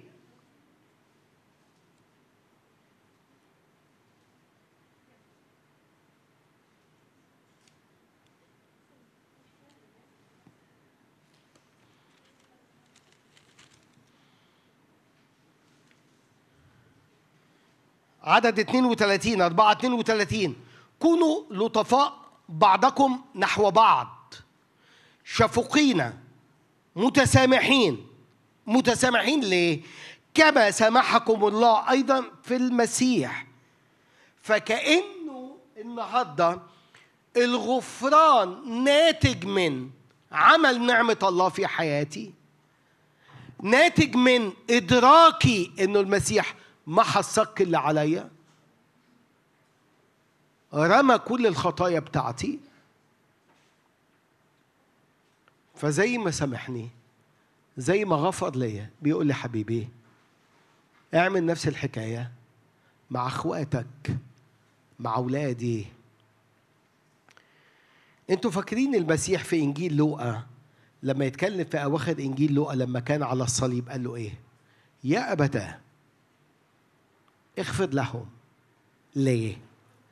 لأنهم لا يعلمون ماذا يفعلون. فأنا بفكر بجد هو اليهود في ذلك الوقت ما كانوش عارفين هما بيعملوا إيه مع المسيح؟ حد يرد عليا؟ كانوا عارفين ولا مش عارفين؟ إيه ده؟ ليه بت... ليه بتقول الجمل دي؟ كأنه المسيح بيقول ببساطة أنا بلتمس لهم العذر لجهلهم ولعدم فهمهم. أنا مش عارف إيه اللي بيعدوا بيه لكن بالرغم من الألامات والصعوبات اللي عدى بيها المسيح. بصوا على كم العذابات اللي المسيح اتحملها. إحنا مش مدركين حاجة. إحنا مش مدركين إن المسيح ده كان الله اللي ظاهر في الجسد.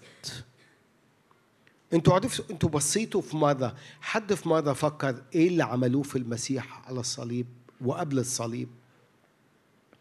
حد فكر في مره مشاعر المسيح وهو قبل الصليب كان شكلها إيه؟ اسمعوني أنا بحب دايما أخش جوه الكلمة وأبقى جوه الحدث اللي بيحكي القصة فبقول خليني أنا أبقى مكان المسيح في الوقت ده عايز أحط نفسي مكانه. تعملوا إيه لما تبقوا مدركين إن واحد صاحبك هيروح يسلمك لعدوك؟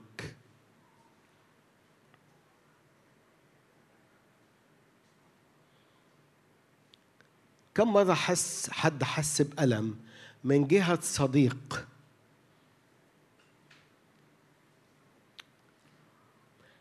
خانك وراح قال أسرارك وأسرارك لحد تاني وفضحك.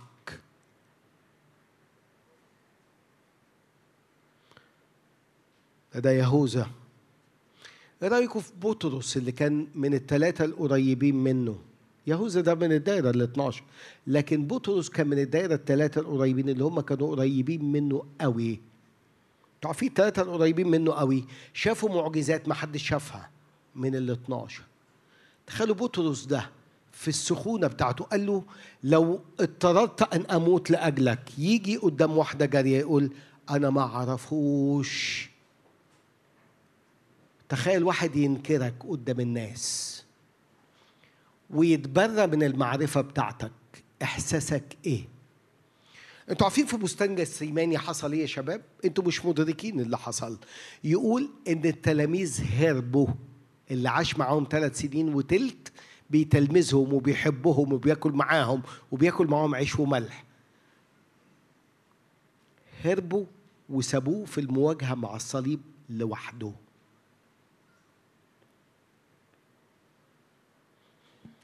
زمان كان أصعب حاجة الضرب على الخد الأيمن ده الضرب على الخد الأيمن دي أكتر إهانة بتحصل في حياة الناس وساعتها لما المسيح قال من ضربك على خدك الأيمن. يعني وصل لقمة الإهانة في حياتك حول له الآخر أيضا. إيه ده؟ لدرجة إن الناس كتيرة بيقولوا إيه ده؟ هو المسيحية بتعلمنا أن نتسيب إنه إن إحنا نبقى ملطشة للناس. ده عايز يقول لا لا لا الموضوع أبعد. أنا بمشي للميل الأخير.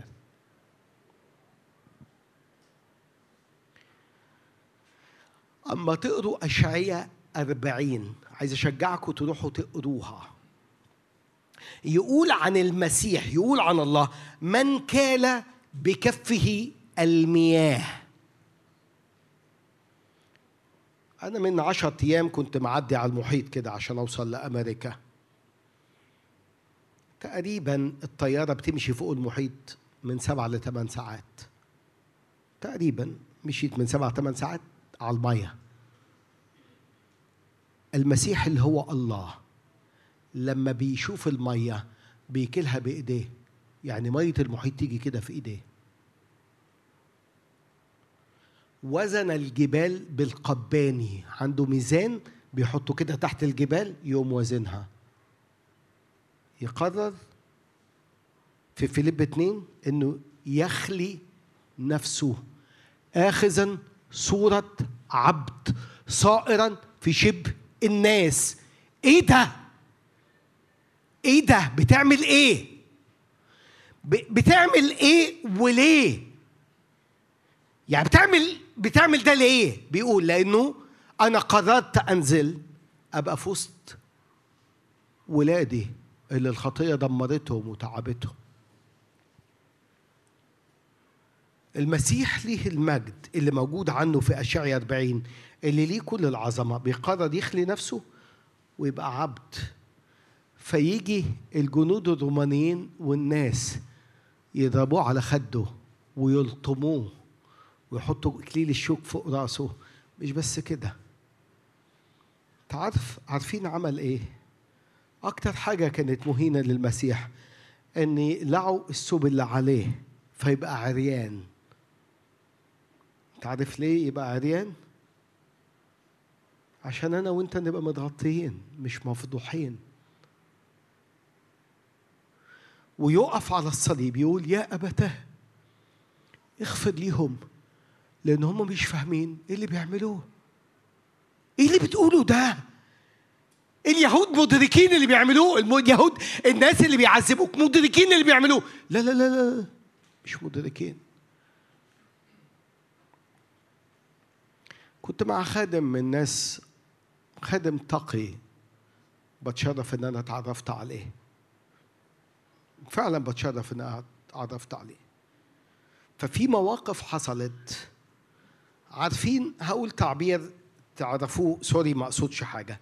عارفين ال- الخوازيق الخوازيق اللي الناس بتديها لنا يعني إن واحد يعمل معاك موقف مش حلو كده. عارفين الحاجات ال- النص كم؟ عارفين الموقف النص كم؟ إن واحد يعني يعمل حاجة كده من وراك مش لطيفة فتحس إن إيه ده؟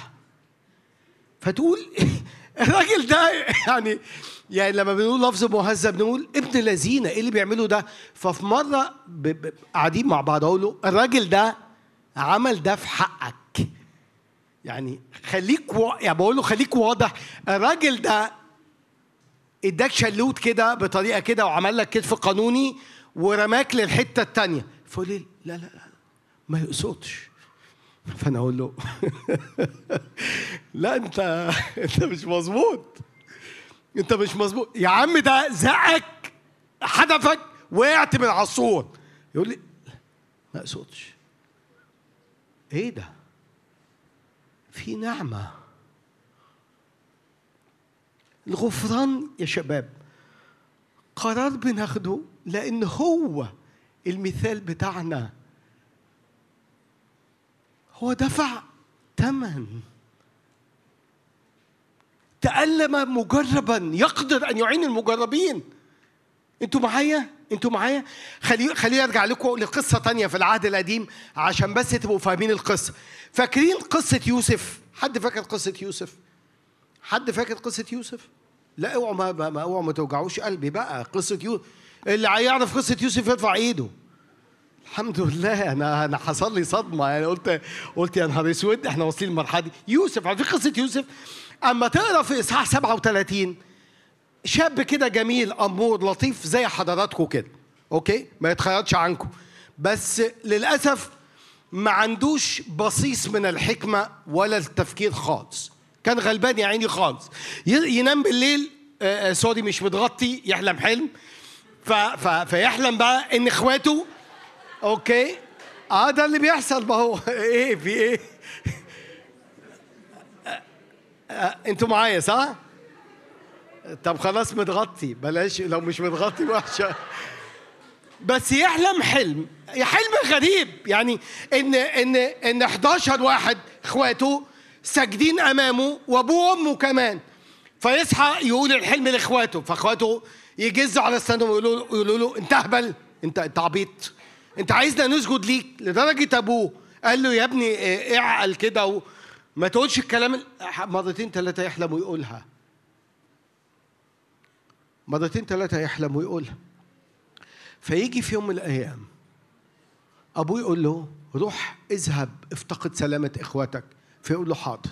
فيروح ويوصل للحتة اللي فيها إخواته. فإخواته يشوفوه من بعيد ويقولوا هو ذا صاحب الأحلام قد جاء. هلم فنقتله شفتوا القسوة؟ حد شاف؟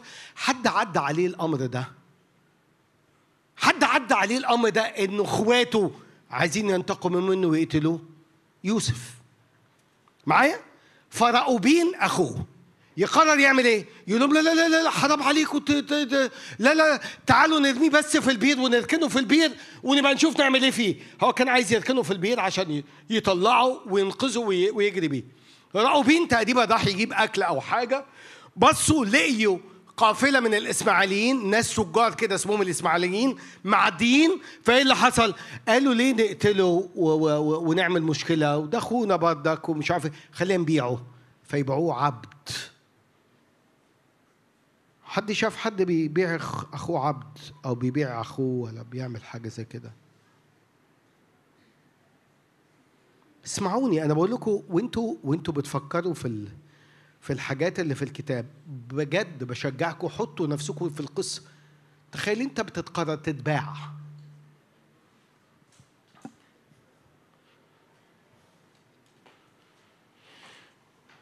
والإسماعيليين يروحوا يبيعوه في أرض مصر. لواحد اسمه فوتيفار ويدخل بيت فوتيفار وربنا بيديله نعمة فبينجح في كل السكك اللي بينجح فيها. تيجي مرات فوتيفار عايزة تنام معاه وتضطجع معه وتعمل كارثة في حياته يقول لها كيف أصنع هذا الشر العظيم وأخطئ إلى الله؟ وتلاقوا يترمي في السجن. تعمل إيه؟ تعمل إيه لما تلاقي استقامتك وتكريسك وتبعيتك للرب بتدفع فيها ثمن؟ تعمل إيه؟ أنا أنا أنا لو حصل معايا القصة دي بوضوح أقول له bye bye حبش أشوفك تاني نتقابل بعد 18 سنة كده لما نشوف نعمل إيه. ان كارثة في حياة هذا الشاب.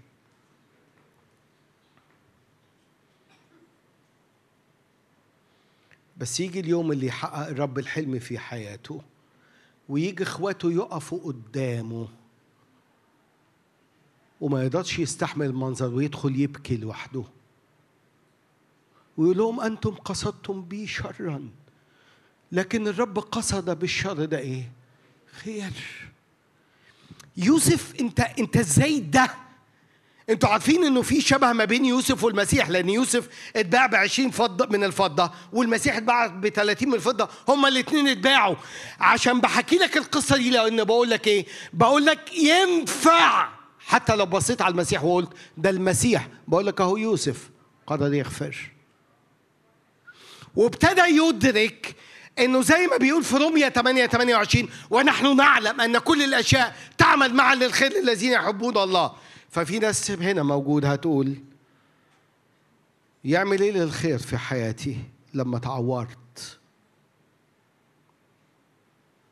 يعمل إيه للخير في حياتي لما أنا اتصبت جوه قلبي بمشاعر موجعة.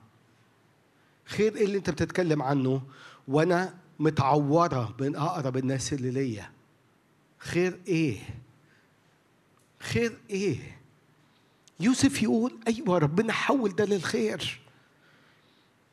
يوسف بيقول إنه ينفع الرب يحول الشر اللي البشر بيعملوه في حياتنا لخير. يوسف بيقول في قصته إن الغفران ينفع يتعاش وينفع نعيشه وينفع نستخدمه وينفع يبقى متاح لأنه في شفاء بيحصل جوه قلبنا.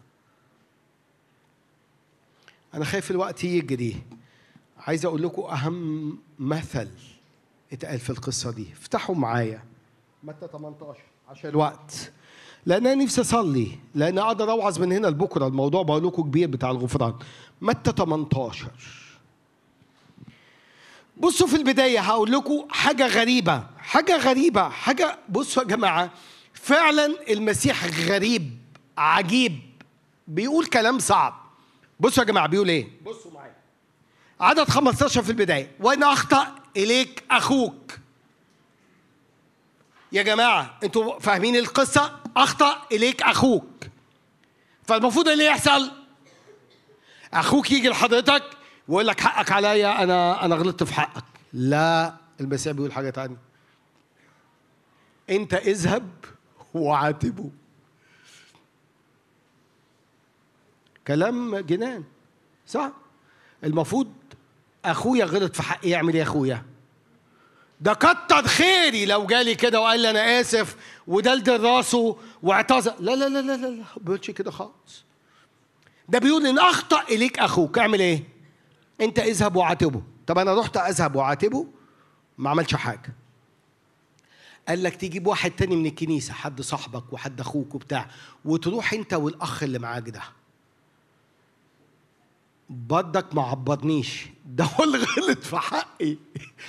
يقول لك لا لا تعمل ال- الميل الثالث تعمل حاجة الثالثه تجيب شيوخ الكنيسة أو تجيب ثلاثة أربعة عدد كبير من الكنيسة وتروح كمان تعمل كده. قال لك طب ما عبركش. قال لك خلاص يصير كالوثني والعشار خلاص خلاص عملت كل الدور اللي عليك. كلام أنا في رأيي كلام صعب. يعني ده هو اللي غلط أنا اللي بروح له. عرفتوا ليه بقول لكم إن الوعظة النهارده عايزة نعمة؟ عايزة مقابلة معاه بحقه حقيقي بصوا بقى القصة دي اللي هتوريكوا ليه بشجعكم على القصة دي. بصوا معايا. عدد 21 حينئذ تقدم إليه بطرس وقال يا رب كم مرة يخطئ إلي أخي وأنا أغفر له؟ هل إلى سبع مرات؟ هل سبع مرات ليه؟ لأنه سبع مرات حضراتكم عدد الكمال لما تلاقوا كلمة سبعة في أي حاجة في كلمة الله في الكتاب المقدس معناها كمال الأمر. يعني فيش حاجة بعد السبعة. فيش حاجة. يعني عملت كل حاجة. لو غلط فيا سبع مرات يا رب أعمل إيه؟ أعمل إيه؟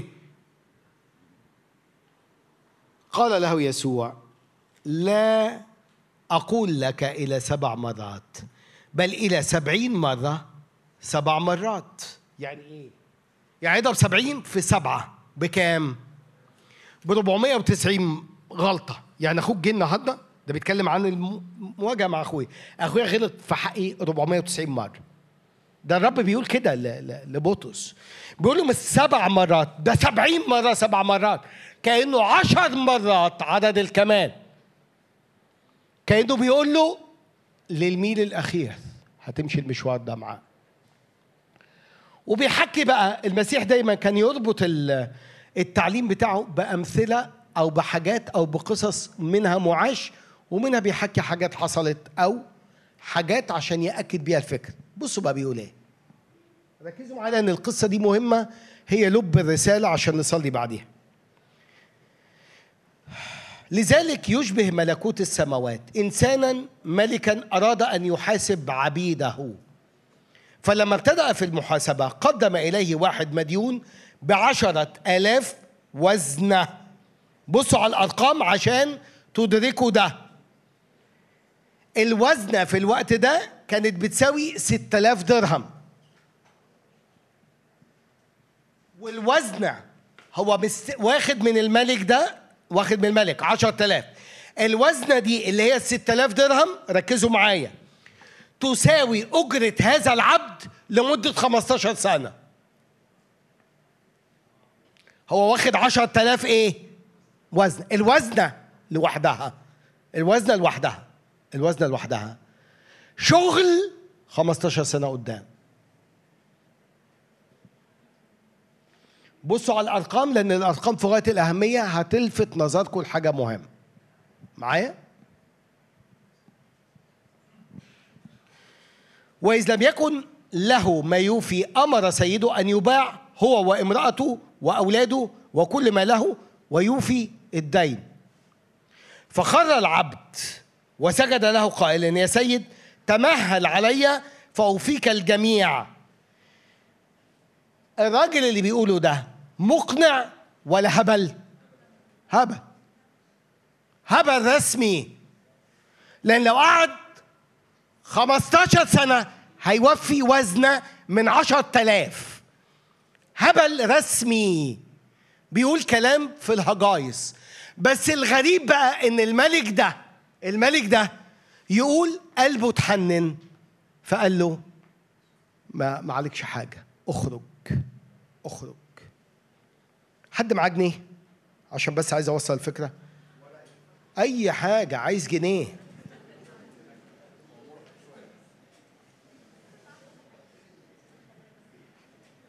وهو خارج من عند السيد بتاعه ده. تخيلوا واحد كان عليه هذا الدين كان عليه هذا الدين ركزوا معايا. كان عليه هذا الدين وخرج كان هيتحكم عليه يتباع هو ومراته وعياله. يبقى حالته إيه؟ قولوا لي كده قولوا لي حالته إيه؟ مبسوط مزقطط فرحان مهيص مهيص. وهو خارج لقى أخونا تعالى الغلبان ده. تعالى اطلع لي فوق. أوكي؟ فلقى أخونا ده اللي كان مديون لي ب 100 دينار. فقال له فين ال 100 دينار اللي عندك؟ قال له قال له نفس الجمل اللي قالها للسيد نفس الجمل قال له أنا مش معايا. تمهل عليا واديني فرصه عشان اديلك المفروض كان عمل إيه هذا العبد الشرير؟ يقول له مفيش مشكلة. أنتوا عارفين ال 100 دينار قيمتها إيه بالنسبة للراجل ده؟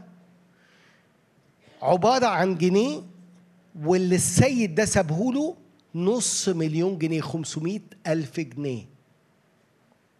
يا 500 ألف جنيه من ده. تخيل هو ليه جنيه؟ والسيد سامحه ب 500 ألف جنيه. ما عملش كده. مسكه من عنقه كده وقام واخده على السجن. حاضر. خده على السجن وطلب إنه يتسجن. أشكرك.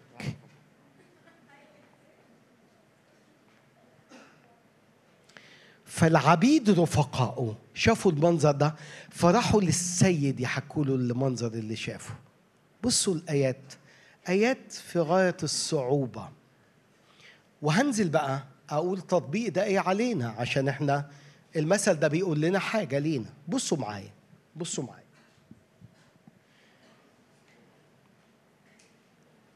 عدد 29 فخر العبد رفيقه على قدميه وطلب إليه قائلا تمهل علي فأوفيك الجميع؟ فلم يرد بل مضى وألقاه في سجن حتى يوفي الدين. فلما رأى العبيد رفقاء مكان حزنوا جدا وأتوا وقصوا على سيدهم كل ما جرى. فدعاه حينئذ سيده وقال له أيها العبد الشرير كل ذلك الدين الذي تركته لك لأنك طلبت إلي أفما كان ينبغي أنك أنت أيضا ترحم العبد رفيقك كما رحمتك أنا. وغضب سيده وسلمه إلى المعذبين. حتى يوفي كل ما كان له عليه. بصوا بقى بصوا بقى. أنا الآية دي أصعب آية بالنسبة لي في الكتاب المقدس. فهكذا أبي السماوي يفعل بكم إن لم تتركوا من قلوبكم كل واحد لأخيه. زلاته يا لهوي. يا لهوي. القصة دي اللب بتاعها اللي هو الآية الأخيرة. بصوا معايا اسمعوني. خلي بالكم لو أدركتوا الإعلان اللي الروح القدس بيقوله في وسطيكم النهاردة هيحصل حاجة جوه قلوبكم النهاردة. هتتفك من كم الأمر الصعب اللي جواك اللي مش قادر تغفر عشانه. لدرجة إن يقول إنه هيخرج أصل مرارة يصنع انزعاج جوه قلبنا. ده بيعطل البركة في حياتك وبيعطل البركة في حياتك وبيعطل الاستخدام في حياتك. فانت بقالك سنين وبقالك سنين مستنزفة لأنك ماسكة على أخوك وعلى أختك الجنيه. والرب قرر يغفر لك ب 500 ألف جنيه. إيه التطبيق؟ هكذا يفعل أبوكم السماوي. إن لم تغفروا لإخواتكم زلتكم. يا لهوي دي إيه صعبه قوي أنتوا مدركين الغفران بيعمل إيه جواك؟ بيفكك من الأزمة اللي انت موجودة بقالك وقت فيها طويل. عايز أقول لكم على حاجة أنا أعرف ناس في وسط خدمتي ولفي في حتت كتيرة جالهم أمراض عضوية. لما قرروا يغفروا خفوا. خفوا بعد ما صلوا وطلبوا غفران. في ناس مؤمنين فضلوا ماسكين على قرايبهم واخواتهم والناس اللي أخطأوا في حقهم. خطايا وزلات. فضلوا معوقين لسنين طويلة. والعدو ماسك عليهم حاجات خلي بالك. ما انت وانت ماسك على أخوك حاجة أبوك السماوي بيقول لك لن أغفر لك زلاتك. فأنت مش مستمتع بغفران المسيح في حياتك ومش مستمتعة بغفران المسيح في حياتك. أنا مدرك إن ممكن يبقى الجرح عميق جوه قلبك. بس أنا عندي إيمان إن الرب النهارده بيخفف وبيشفي جروح كتيرة في حياتنا. خليني أقول لكم على حاجة عشان تبقوا فاهمين القصة إزاي بتحصل في الغفران. حد قبل كده اتعور وحصلت له إنه خيط خياطة في إيده أو في رجله أو في أي حتة في جسمه؟ أشكركم. إيه اللي حاصل؟ وقتها الألم كان كبير صح؟ صح؟ صح؟ الألم كان صعب لأنه خياطة وحصل دامج جامد وال وال وال وال والتعويرة كانت جامدة قوي لكن لكن بعد عشر سنين بعد عشر سنين تفضل آثار الخياطة موجودة صح؟ لكن فيها ألم؟ فيهاش ألم. ليه؟ فاكر القصة لكن مش موجوع ده الغفران. الغفران مش معناها إن أنا هنسى الإساءة اللي حصلت في حقي لأن أنا بشر. لكن الوجع مش موجود. ليه؟ لأن الروح القدس جه وقام عامل خياطة فبقيت علامة في حياتي. مش أزمة فاكرها لكن ما فيهاش وجع. الغفران قرار إرادي. في حد قال التعبير ده؟ خليني أقراه لكم.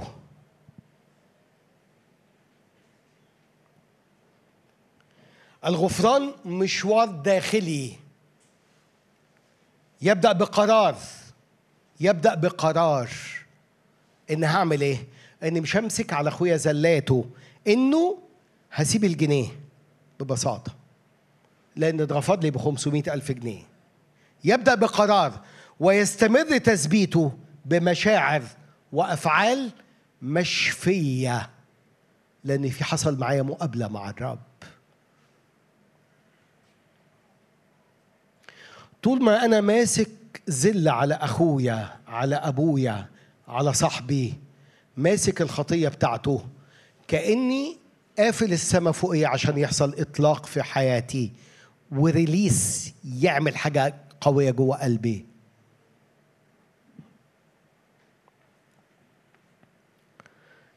في يوم من الأيام واحد وقفت جنبه. عدى بوقت صعب وقفت جنبه.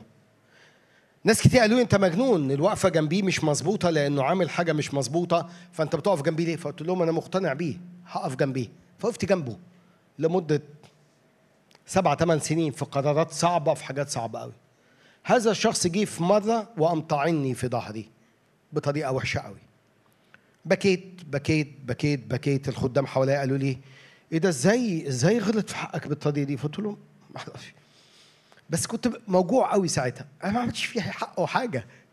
أنا وقفت جنبه سند ومعين وقفت جنبه ماديا وقفت جنبه في حاجات كتيرة قوي. عمل كده ليه؟ وقعدت موجوع. لكن جيت في مرة قلت له يا رب أنا فعلت ده لأن ده ابنك. عفلت فعلت ده لأن ده واحد من رجالتك.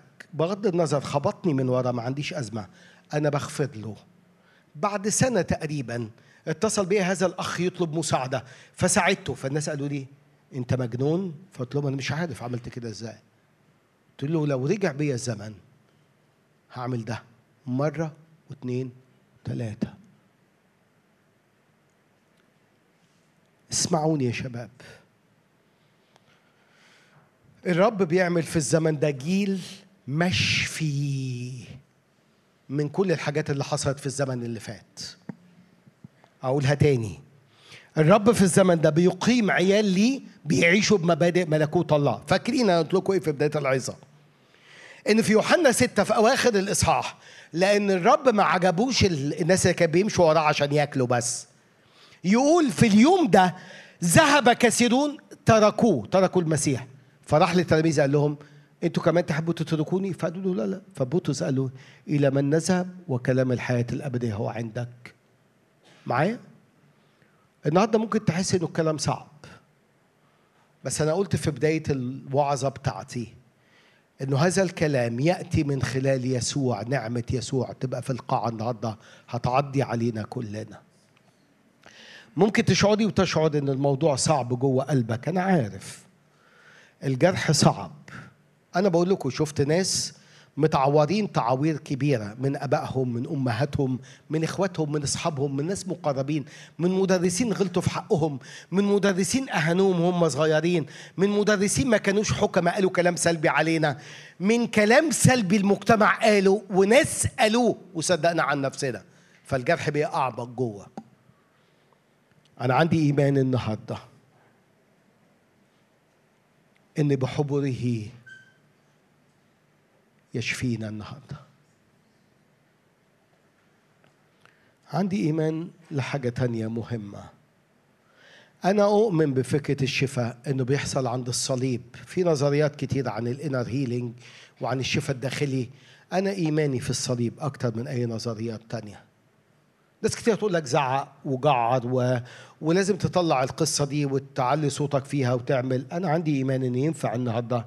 في مقابلة صادقة تحط ركبك قدام الرب وتيجي عند الصليب. الصليب ينفع يلمسك ويحصل شفاء لأنه ده اللي بيحصل في الصليب.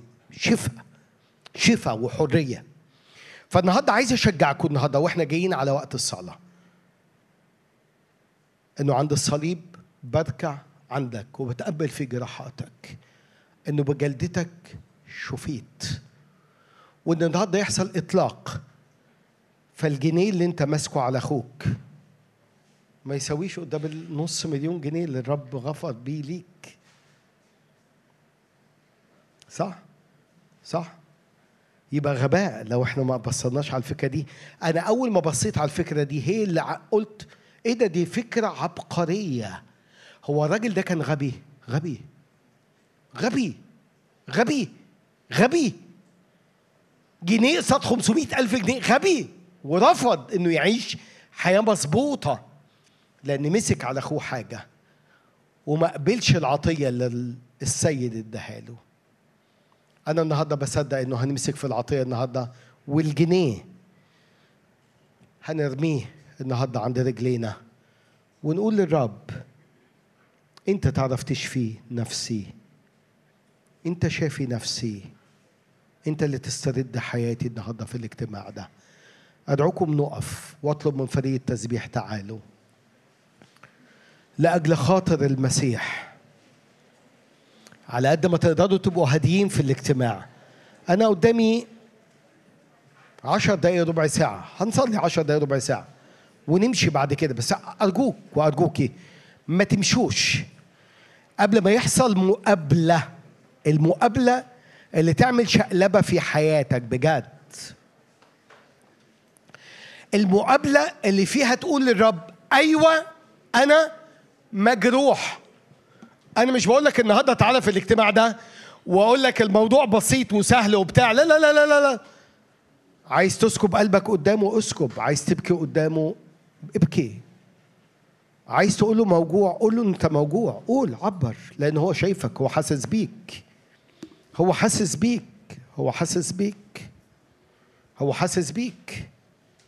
أكتر حاجة ألمت يوسف جزء من ألم يوسف إنه الراجل الساقي بتاع الملك يقول نسيه كان لمدة سنتين. كان حاطط أمال عريضة على الساقي اللي. اللي اللي فسر له الحلم. قال له متى وجدت أمام فرعون قدام الملك؟ قول له إن في واحد اسمه يوسف مظلوم. ممكن تلاقي الدنيا مسودة في عينيك دلوقتي وانت جوه الاجتماع. والعدو بيقول لك الجرح عميق. أنا عارف. بس الرب يقول لك أنا شفتك. أنا شفتك. أنا كنت معاك في الوقت اللي دموعك كانت بتسكب. أنا شفتك وأنت متألمة. أنا شفتك وأنت تعبان. أنا كنت معاك في الوقت الصعب ده. آه أنت ما كنتش حاسس بيا لأن الألم كان أقوى من أي حاجة. لكن النهارده إيديا جاية تتمد بالشفاء ليك بالحرية ليك. الرب بيقول لك النهارده مش عايز العدو يمسك عليك حاجة وتبقى ماسك حاجة على أخوك وعلى أختك والناس اللي أخطأوا في حقك. اقف انتصب قدام الرب قول له مصدق فيك؟ مصدق في صليب يسوع؟ اللي تحمل كل الالام لأجلي لأجل فدائي لأجل لأجل تكريسي لأجل دعوتي لأجل إن أنا أقف صحيح مش متعور لأجل إنه يحصل شفاء جوه قلبي النهارده عميق لأكتر حتة عميقة جوايا. الصليب يعرف يوصل لأعمق حتة جواك وبيقول لك عندي شفاء النهارده. عندي شفاء النهارده. عندي شفاء النهارده. عندي حريه لقلبك اللي مجروح وموجوع.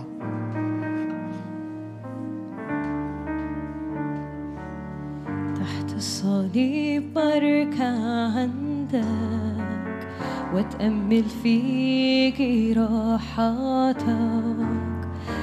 أنا بجيلك بجروحي وعارف إن الشفاء فيك تحت الصليب. تحت الصليب بركة عندك واتأمل فيك راحتك.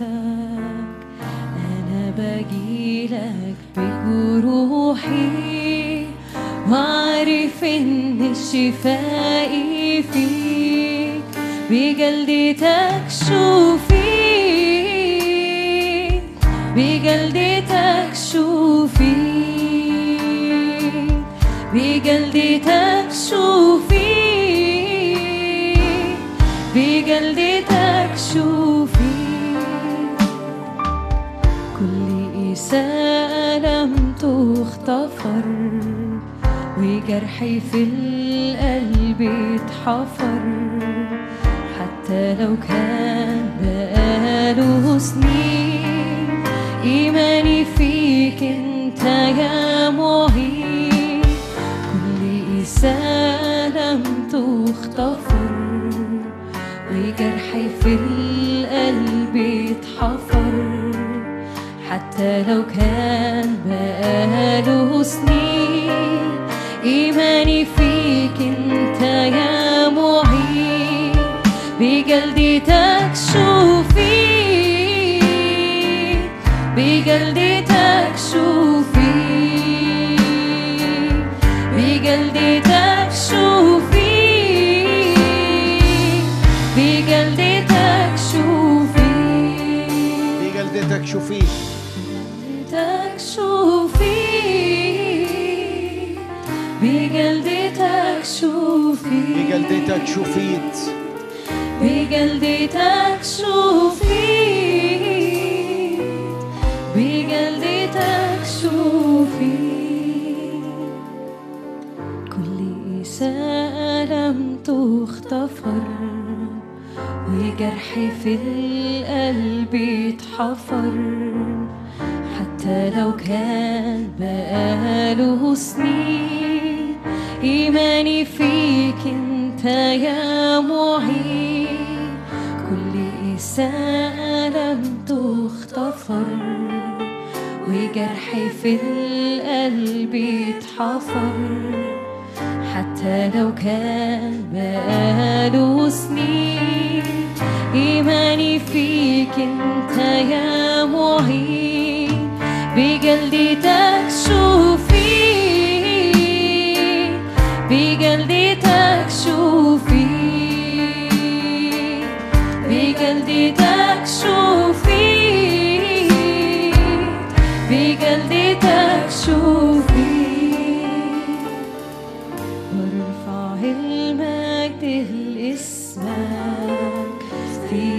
صليبك قوة شفاء قوة تحرير قوة تبرير قوة سلام وفرح وعذاب وارفع المجد لاسمك في صليبك قوة شفاء قوة تحرير قوة تبرير سلام وفرح وعذاب.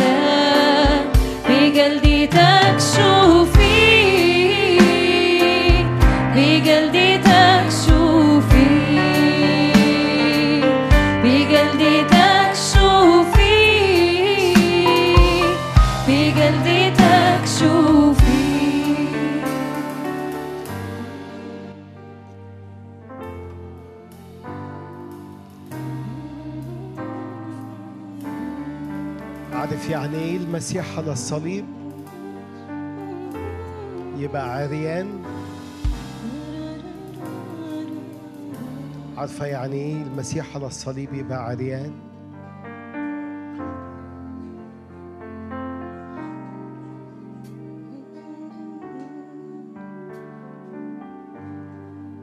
عشان يعرف يغطينا ويغطي ضعفنا. ويغطي اللي العدو بيحاول يفضحنا بيه لسنين طويلة. تعرفين يعني إيه المسيح يبقى على الصليب عريان عشان هو يكسينا برداء بره فما نبقاش تحت الدينونة. ولا حتى اخواتنا تحت الدينونة. إن ما بقاش في دينونة على حياتنا ما فيش إدانة جوه قلبنا. مفيش حاجة ماسكة على اخواتي.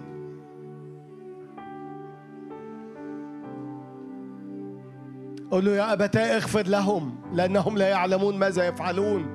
ده اللي المسيح شافه بعينين الإيمان. وده اللي النهارده ربنا عايز يعمله جوه قلبك النهارده إن إخواتي ما ك... إخواتي ما كانوش يقصدوا.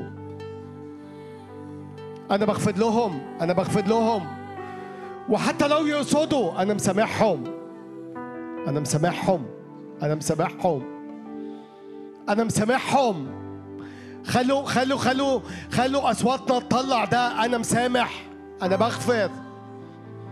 أنا عايز أتحرر النهارده.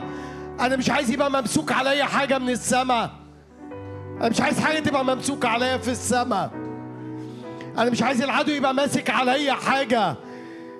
حرماني من الغفران ومن الفرح ومن البهجة مع الرب. أنا مش عايز أحرم من غفرانه. مش عايز أحرم من صليبه. مش عايز أحرم من عمله جوه قلبي. مش عايز أحرم. مش عايز كتافي تبقى محملة بأتقال. مش عارف أتحرك لقدام. الرب بيكلمني على الدعوة وبيكلمني على الجيل وبيكلمني على استخدام وبيكلمني عن مسحة. وأنا ماسك على أخواتي حاجات مش عارف أطلق. ابويا السماء وأنا بصلي النهارده. القاعة دي تبقى مفتوحة على السماء. فتطلق بقوة القاعة دي غفران غفران غفران. يفتح السماء غفران. صلوات مليانة بالغفران لناس أساءوا إلينا. صلوات مليانة بالغفران لناس أساءوا إلينا. عايز أشجعكم النهاردة. لو حد مش قادر يعمل الأمر ده لوحده نفسي أشجع بعض من الخدام اتحركوا اتحركوا في وسط القاعة مع الناس. لو حد محتاج معونة شاعر إنه مش قادر يعمل الأمر ده لوحده. في معونة تيجي من الخدام ومن القادة ومن ملائكة من السماء تيجي. تسند تسند تسند. لأجل ولادة جيل يعرف أن يغفر. لأجل ولادة جيل يعيش زي المسيح. لأجل ولادة جيل يعيش المسيح بيعرف يغفر رغم الإساءة بيعرف يغفر رغم الجرح والوجع. ولادة جيل ولادة جيل شبه يسوع. ولادة جيل شبه يسوع.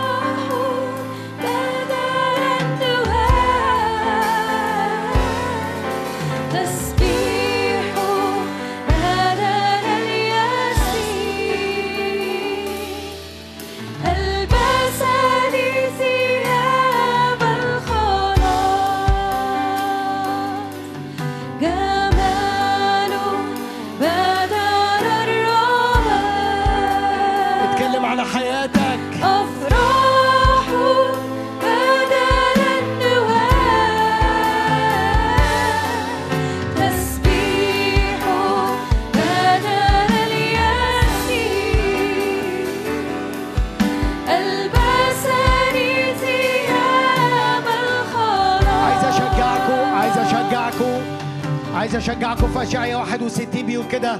روح السيد الرب علي لأنه مسحني أرسلني لأبشر المساكين بالروح. لا نادي للمعصودين بالعتق. في معصودين النهارده يعتقوا. في معصودين يعتقوا. يحول يحول الرماد لجمال. الرماد اللي اللي بقى اللي خلاص ما فيش أمل منه.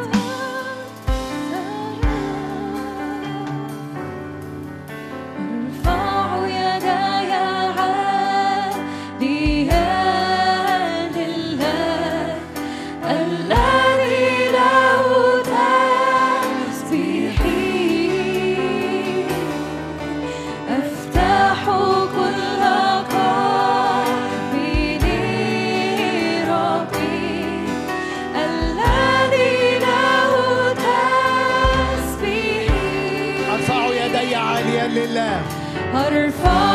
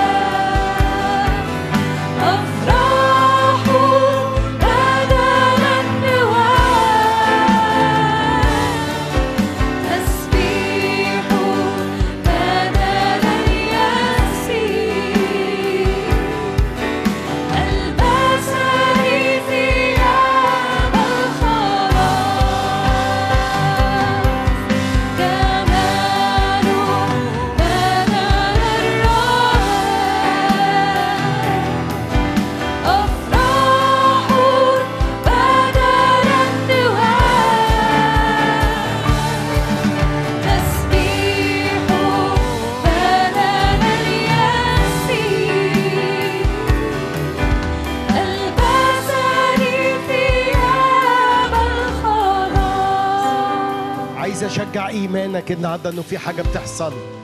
حاجة بتحصل بتتفك من جوه. أول ما تطلق غفران لإخواتك النهارده وللناس اللي اساءوا في حقك. حصل إساءة حصل إساءة. نكرانها أنا مش بقول لك انكرها بقول لك بالعكس. طلعها على السطح وقول للرب أيوه أيوه أيوه أيوه حصل. وممكن يبقى الأمر طالع بوجع. حقك حقك تبقى متألم. لكن النهارده بنعلن النهارده إن كل ما الوجع يطلع النهارده في وسط القاعة دي يبقى في جمال بدل الرماد. عارفين يعني إيه جمال بدل الرماد؟ الرماد كل ما هو تحول إلى حاجة ما تنفعش تاني ما ينفعش تسترد. إيه ده بيحصل؟ ده في الشفاء بيحصل جمال بدل رماد أفراح بدل النواح تسبيح بدل اليأس. في النهارده تتغطى بثياب الخلاص في يحصل خلاص جوه قلبك النهارده. وإطلاق. عايز أشجعكم كملوا. هنقول الكلمات دي. افتحوا ايديكم لو انت شاعر إن الرب بيعمل حاجة جوه قلبك. قول للرب أنا مصدق. كمل. كمل جوه قلبي. عايز جمال بدل الرماد اللي عمله العدو لسنين طويلة. وأنا ماسك حاجات على إخواتي ماسك حاجات على أبويا ماسك حاجات على مامتي. ماسك حاجات على أصحابي ماسك حاجات على الظروف. بعلن إيماني فيك. بعلن إيماني فيك.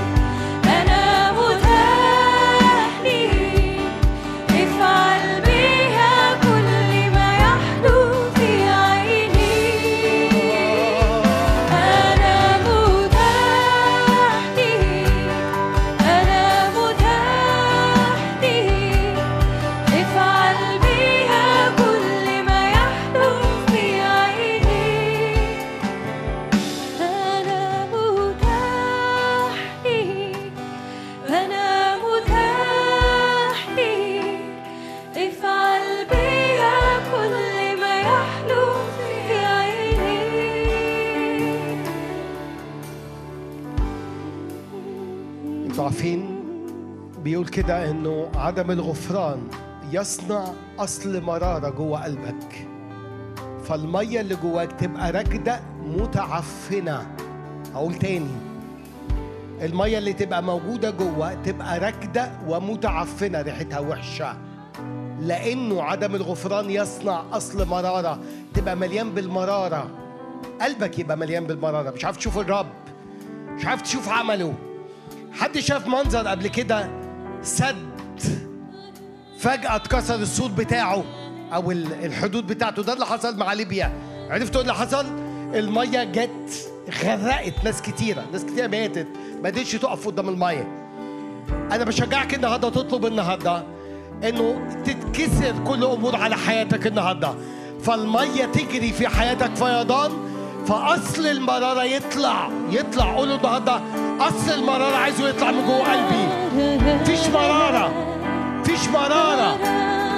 لما المية تيجي بتاعت الروح القدس المرارة تتشال.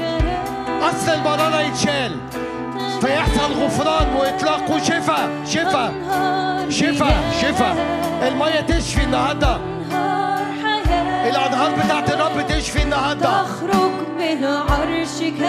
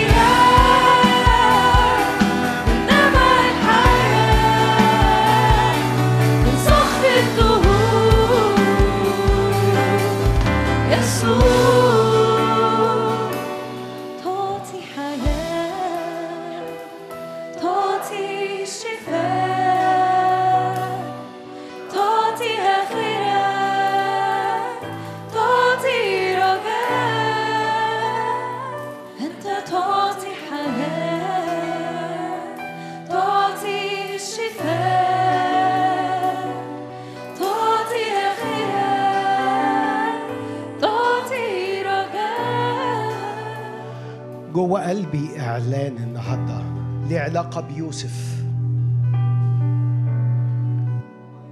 إن ليه علاقة بيوسف. وكأنه الرب بيحول من حياة يوسف حياة اللي إحنا كنا بنتكلم عنها. برغم أنا لو من يوسف القصة خلاص انتهت القصة خلصت في السجن. لكن يقول لإخواته كده ربنا أبقاني لاستبقاء حياة. لأمم وشعوب. يوسف يا جماعة ربنا استخدمه في زمن في زمن كان هيحصل مجاعة على مستوى العالم. وبالرغم إنه اضطهد وبالرغم إنه حصل في حياته حاجات صعبة كتير لكن قرر يمشي بمبادئ الملكوت بتاعت الغفران لدرجة إن إخواته في آخر الإصحاح في خمسين قالوا له نسينا نقول لك أبوك قبل ما يموت قال لنا ابقوا قولوا ال- وصوا يوسف عليكم لأن خافوا إنه ي- ينتقم منهم. فقال لهم آية غريبة قوي هل أنا مكان الله؟ أنتم قصدتم بي شرا والرب قصد به خيرا عشان إيه؟ لاستبقاء حياة. عايز أقول لكم حاجة مش لتشجيعكم ده حاجة حسيتها من الرب دلوقتي. في ناس موجودة هنا الرب بيقول لكم مش بس هيحييكوا لكن هت لأجل استبقاء حياة في جيل حواليكوا هتباركوه. هتخرجوا من الموت بتاع عدم الغفران ده لحياة هتطلقوها في حتت كتيرة في بيوتكم وسط عائلاتكم في وسط الناس اللي جرحوكم مرات كتيرة. والناس هتستغرب أنتوا إيه اللي بتعملوه ده؟ إيه اللي طلع من حياتكم ده؟ كأنه الرب فتح السماء فوقيكم عشان يعمل حاجة ملهاش دعوة باللي عندنا. ليها دعوة بالكنز اللي ملا الأواني الخزفية بتاعتنا وحضوره ومجده لأن السماء اتفتحت فوقيكوا في الزمن ده. الغفران يفتح السماء فوقيكوا يا شباب. يا جيل قولوا كده على نفسكم إحنا خلاص السماء بتتفتح فوقينا. ارفعوا ايديكم وقولوا السماء بتتفتح فوقينا. قد فتح السماء لنا. بالبركات أمر بعزنا. نسأل أمطاره فيجيبنا. اعلنوا ده على حياتكم السماء بتتفتح. كل ما بيحصل غفران جوه الجيل ده كل ما الرب يجي يطلق شعبه ولكنيسته. اطلق شعبي ليعبدني اطلق شعبي ليعبدني دي كانت ال- الكلمات اللي الرب بيقولها لموسى. بيقوله اعمل ده الإعلان ده اطلق شعبي ليعبدني والنهاردة تخرجوا النهارده من الاجتماع ده من عدم غفران لناس مليانين بالغفران مشابهين صورة ابنه. فتفتحوا السماء فوقيكوا. ويؤمر بأمطار كتيرة على حياتكم في الزمن ده. لا تبقى المية راكدة مليانة بمرارة وأصل مرارة. قلبكم ما يتمليش بأصل مرارة لكن قلبكم يتملي ببركة وإعلان مجد الرب ويتملي بإعلان يسوع بتاع الغفران. ويطلع صلوات من المكان ده. يا أبتاه اغفر لهم لأنهم لا يعلمون ماذا يفعلون. فالسماء تتفتح زي ما اتفتحت على المسيح في الصليب والحجاب يتقسم من النص ويحصل مصالحة في الزمن الجاي. أنتوا تعملوا مصالحة الرب بيقول لكم كده قد فتح السماء لنا قد فتح السماء لنا بالبركات أمر بعزنا نسأل أمطاره فيجيبنا. اقفوا اقفوا اعلنوا تسبيح. اعلنوا شفاء النهارده في وسط الاجتماع ده سماوات فيهرب.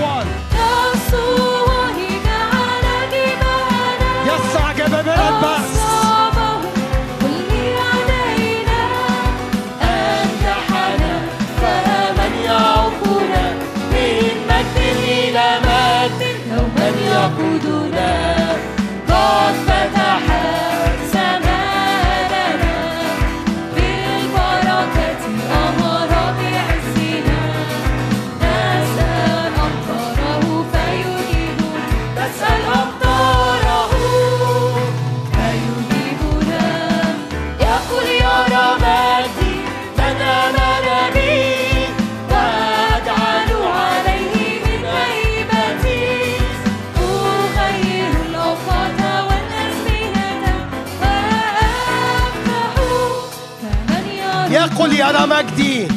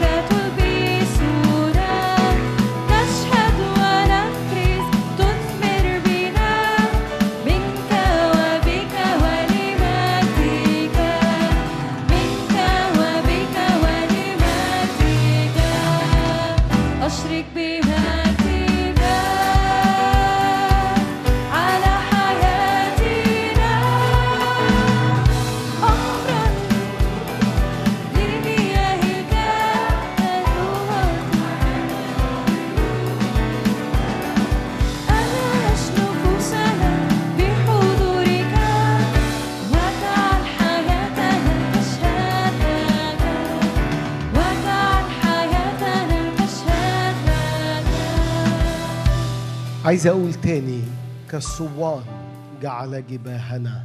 هنختم بالعدد ده. كالصوان جعل جباهنا. يوسف ما كانش ينفع. الولد اللي عنده 17 سنة اللي لابس القميص الملون بتاع بيت أبوه.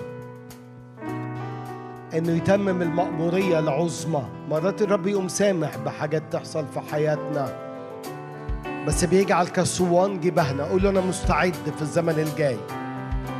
إيه اللي هيحصل؟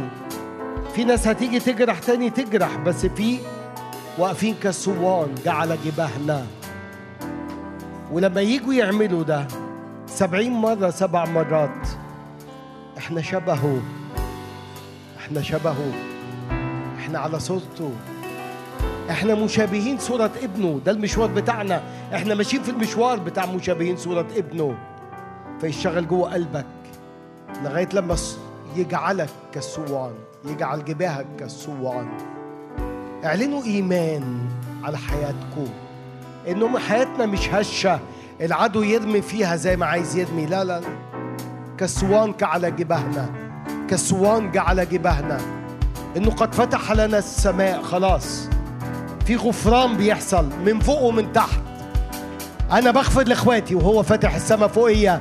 قابل قابل الذبيحة اللي أنت بتعملها. قابل إن أنت بتبقى بتخلي نفسك زي ما المسيح أخلى نفسه. قابل إنك بتحب إخواتك زي ما هم. قابل إنه بترد الإساءة ببركة. قابل إن بنحب أعدائنا وبنبارك لاعنينا. صعب صح؟ بيدي نعمة بيدي معونة. كالصوان جعل جبهنا خلونا نختم بالكلمات دي. اعلنوا إيمان. كالصوان كالصوان أنجحنا فمن يعوقنا. من مجد إلى مجد. المية تسري في حياتنا في اسم يسوع. لا تعود المية راكدة فيما بعد.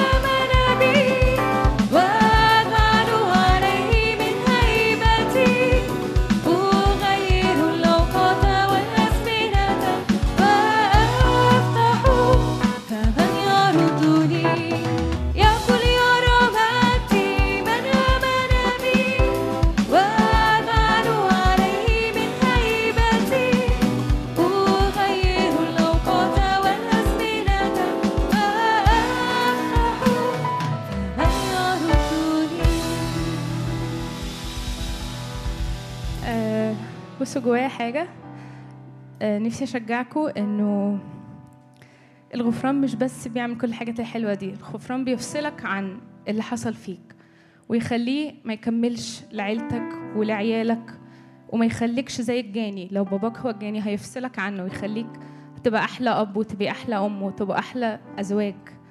فأشجعكم من كل قلبي الغفران يخليك تنفصل بالطبيعة وتنفصل بأنه كل الناس اللي أذونا دول للأسف ما كانش عندهم فرصة أو ما اختاروش إن هم يغفروا للجاني فتحولوا إلى جاني وأذونا. فخلونا نوقف نعمل خط كده ونقول مش مش جيلنا ولا على عيالنا ولا ولا إحنا كأبهات ولا إحنا كأمهات ولا إحنا كحتى في العلاقات. ف بشجعكم ناخد دقيقة ونصلي نقول يا رب أنا أنا مش عايزة أكون زيهم أنا عايزة أكون زيك أنت. أنا مش عايزة أكون زي بابا وده وارد لأنه بابايا ما اتولدش كده بابايا كان عنده أب عمل فيه كده والأب والجد عمل فيه كده. فتعالوا نحط الموضوع قدام ربنا ونقول يا رب أنا عايز النهاردة أخد قرار إن أنا ما ما أكملش الدايرة ما أختار إن أنا بشبهك وأغفر وأسامح و... وفي جوازي أغفر مرة واثنين وثلاثة وأربعة وفي, وفي عيالي أغفر لهم مرة واثنين وثلاثة وأربعة. مش لأن هم يستاهلوا لأنه ما حدش فينا يستاهل. بس بجمال يسوع هي دي أحلى حياة ينفع تعيشها. مش هقدر أطلع حاجة ما خدتهاش. وأتشجعكم تغفروا لنفسكم. غالبا اللي ما غفر اللي ما بيعرفش يغفر لحد ما بيغفرش لنفسه. بيبقى حاسس إنه لا لا لا ما حدش يستاهل غفران أو أنا ما استاهلش. بشجعك النهارده. اغفر لنفسك واغفر لكل حد أذاك. وما تمسكش حاجة على حد لأن الحاجة اللي هتمسكها هتكمل معاك. كأنها حتة نار هتمشي في معاك وتكمل في بيتك. بس يسوع مش عايز كده. يسوع عايز كلكم تبقى عندكم بيوت جميلة. وتبقوا تختبروا الحياة اللي على حسب فعلا المبادئ اللي موجودة.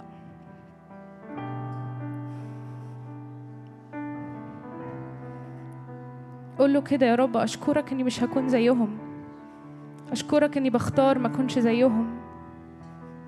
بختار أتبعك أنت وأحبك أنت وأكون شبهك أنت. آه صعبة صعبة.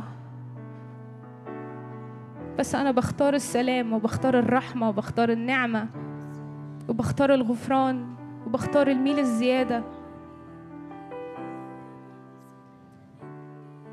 وأبوك الذي يرى في الخفاء يجازيك علنا أنت هتختبر ده في عيلتك وهتختبر ده في شخصيتك وهتختبر ده في كل حاجة أنا هسكبها عليك عشان تبقى شبهي. وإبليس هيجي وما يلاقيش فيك حاجة. مش هيعرف يشتكي عليك بحاجة. أنت مش ماسك حاجة من ملكوته جوه قلبك.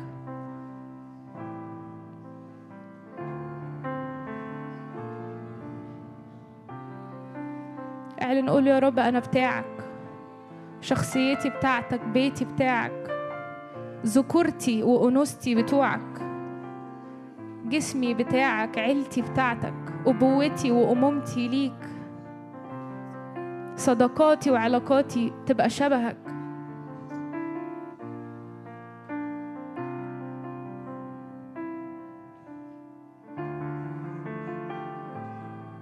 قول له أنا بعلن انفصالي عن كل أذى حصل لي. أنا بعلن انفصالي عن الجاني وما اكونش أنا كمان جاني بل أكون أنا المسامح صانع السلام.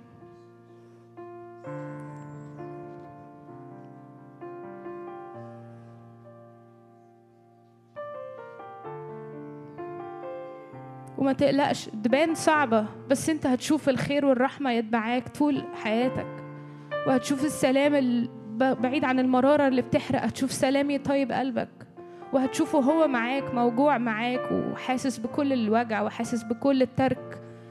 وهيكون هو باباك ومامتك اللي انت عمرك ما اختبرتهم يمكن عشان انت تقدر تبقى بابا وتقدري تبقي ماما.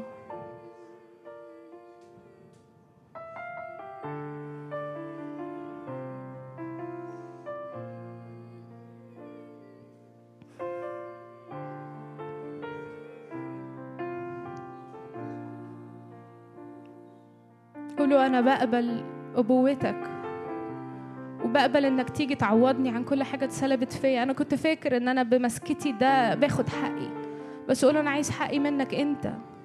أنا عايز تعويض وعايز جمال وعايز سلام وعايز راحة بدل اللي بتاخده مني.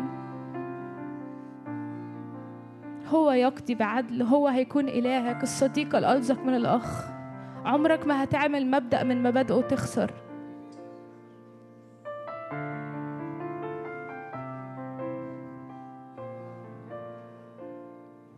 يا بختنا بيك يا رب يا بختنا بمبادئك يا بختنا ب... بطاقة الحب. يا بختنا يا رب إنه بنسلك عكس كل حاجة بتحصل حوالينا. بس يا رب ما عندناش طلب غير إن إحنا نكون زيك وشبهك. كل الناس اللي حوالينا تعبانة كل الناس اللي حوالينا ضحايا. ادينا نكون نور وملح في اسم الرب يسوع. ادينا فعلا نكون لأستبقاء حياة. لنصنع عهد محبة مع كل حد من قبله. ونطلب غفران ونطلب نعمة تيجي على الشخص. لنكون مشابهين صورة ابنه.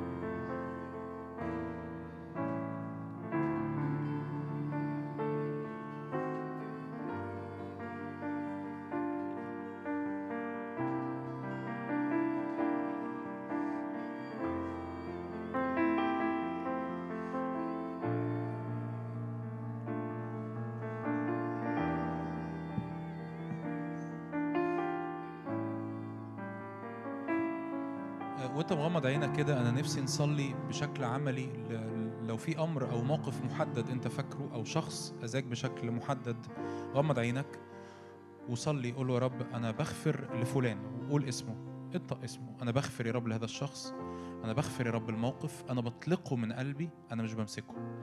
ببساطة يعني اطلق ال- الصلوات دي قبل ما نختم يعني قدونا في ترنيمة. اطلق الشخص باسمه. يا رب فلان اللي أساء ليا فلان يا رب اللي عمل الموقف بابا ماما أخويا صديق ايا كان. يا رب هذا الشخص في اسم رب يسوع اختار كده في اسم يسوع على حساب دمك على حساب صليبك أنا بطلقه. أنا بطلقه حر. يا رب كل إساءة كل وجع كل ألم أنا بسيبه أنا مش بمسكه في اسم رب يسوع. عايزك تعمل حاجة لمدة الدقيقة اللي جاية الدقيقة اللي جاية فقط. صلي لأجل هذا الشخص كأنك بتصلي لنفسك. كأنك بتصلي لنفسك. يا رب باركه. يا رب نجحه. يا رب املاه بالسلام الشخص ده صلي لأجل هذا الشخص أو هذا الإنسان أو الإنسانة دي. يا رب بارك يا رب فلان. يا رب باركه تقول لي مش قادر أعمل كده. أقول لك ابتدي اعمل كده عن قصد بإيمان بوعي وأنت مدرك إن صلاتك لأجل الناس اللي أساءوا ليك بتشفيك أنت شخصيا بتشفيكي أنت شخصيا. يا رب فلان اللي أساء ليا أنا بكرمه. يا رب بركات يا رب السماء على حياته. يا رب بركة نفسية وبركة مادية. يا رب اديله سلام. يا رب أكيد لو ما هو عمل كده هو مش مليان سلام. اديله سلام يا رب. املاه بالفرح يا رب. املاه بالفرح. املاه بالسلام. املاه يا رب بالروح القدس؟ يا رب خليه يعرفك خليه يقرب منك في اسم الرب يسوع. لو هو مش مؤمن يا رب خليه يعرفك. افتح يا رب السما فوقيه ويعرفك يا رب الوقت اللي جاي. لو هو بعيد عنك يا رب خليه يقرب منك الوقت اللي جاي ويشوفك ويعرفك. صلي صلي. لما بتصلي لأجل الشخص اللي أساء ليك أنت بتشفى أنت بتشفي. يا رب أنا ببارك خروجه ببارك دخوله. يا رب أنا بصلي لأجل حمايته بصلي لأجل صحته بصلي لأجل سلامه بصلي لأجل فرحه بصلي لأجل فلوسه بصلي لأجل شغله بصلي لأجل بيته. يا رب في كل شيء يكون ناجح وصحيح في كل شيء يكون ناجح وصحيح لأنه مخلوق على صورتك ومخلوق على شبهك لأن أنت بتحبه زي ما بتحبني وأنا بختار يا رب إني أحبه زي ما أنت بتحبني. في اسم يسوع. في اسم اشجعك إنك تعمل كده كتير الوقت اللي جاي. تعمل كده كتير الوقت الجاي. و... وأؤمن إنه في, في, في, في لحظات كده تدرك إنه في حصل إطلاق حصل حرية السلسلة اللي على قلبك التقيلة اتكسرت من كتر ما أنت باركت هذا الشخص وأنت شايفه في المسيح. شايفه محبوب شايفه مقبول في المسيح. شايفه زي ما الرب شايفه.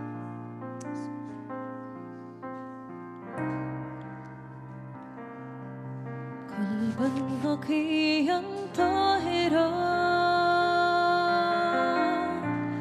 أخلق فيها يا الله.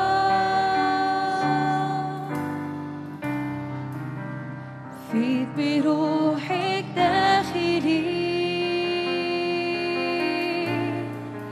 جدد سبل الحياة.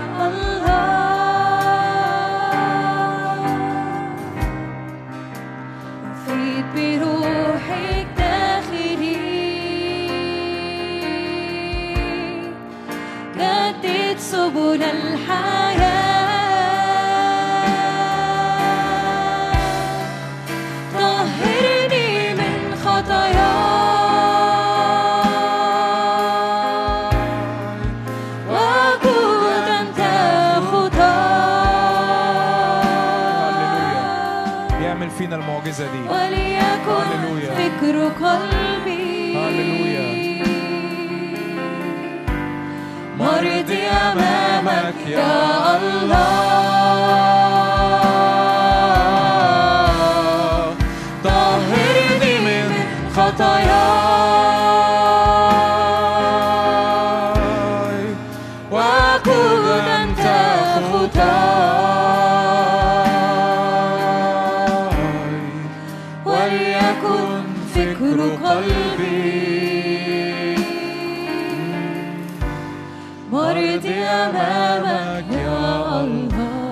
هللويا. يا رب نشكرك لأجل كلمتك لأجل حقك لأجل حضورك لأجل غطاء السماء المفتوح علينا. شكرا يا رب لأجل كل قلب لمسته. شكرا يا رب لأجل كل قلب حررته. شكرا يا رب لأجل كل نفوس أطلقتها في الحرية. يا رب نشكرك لأنك صالح وأمين إلى الأبد. رحمتك في اسم الرب يسوع. آمين.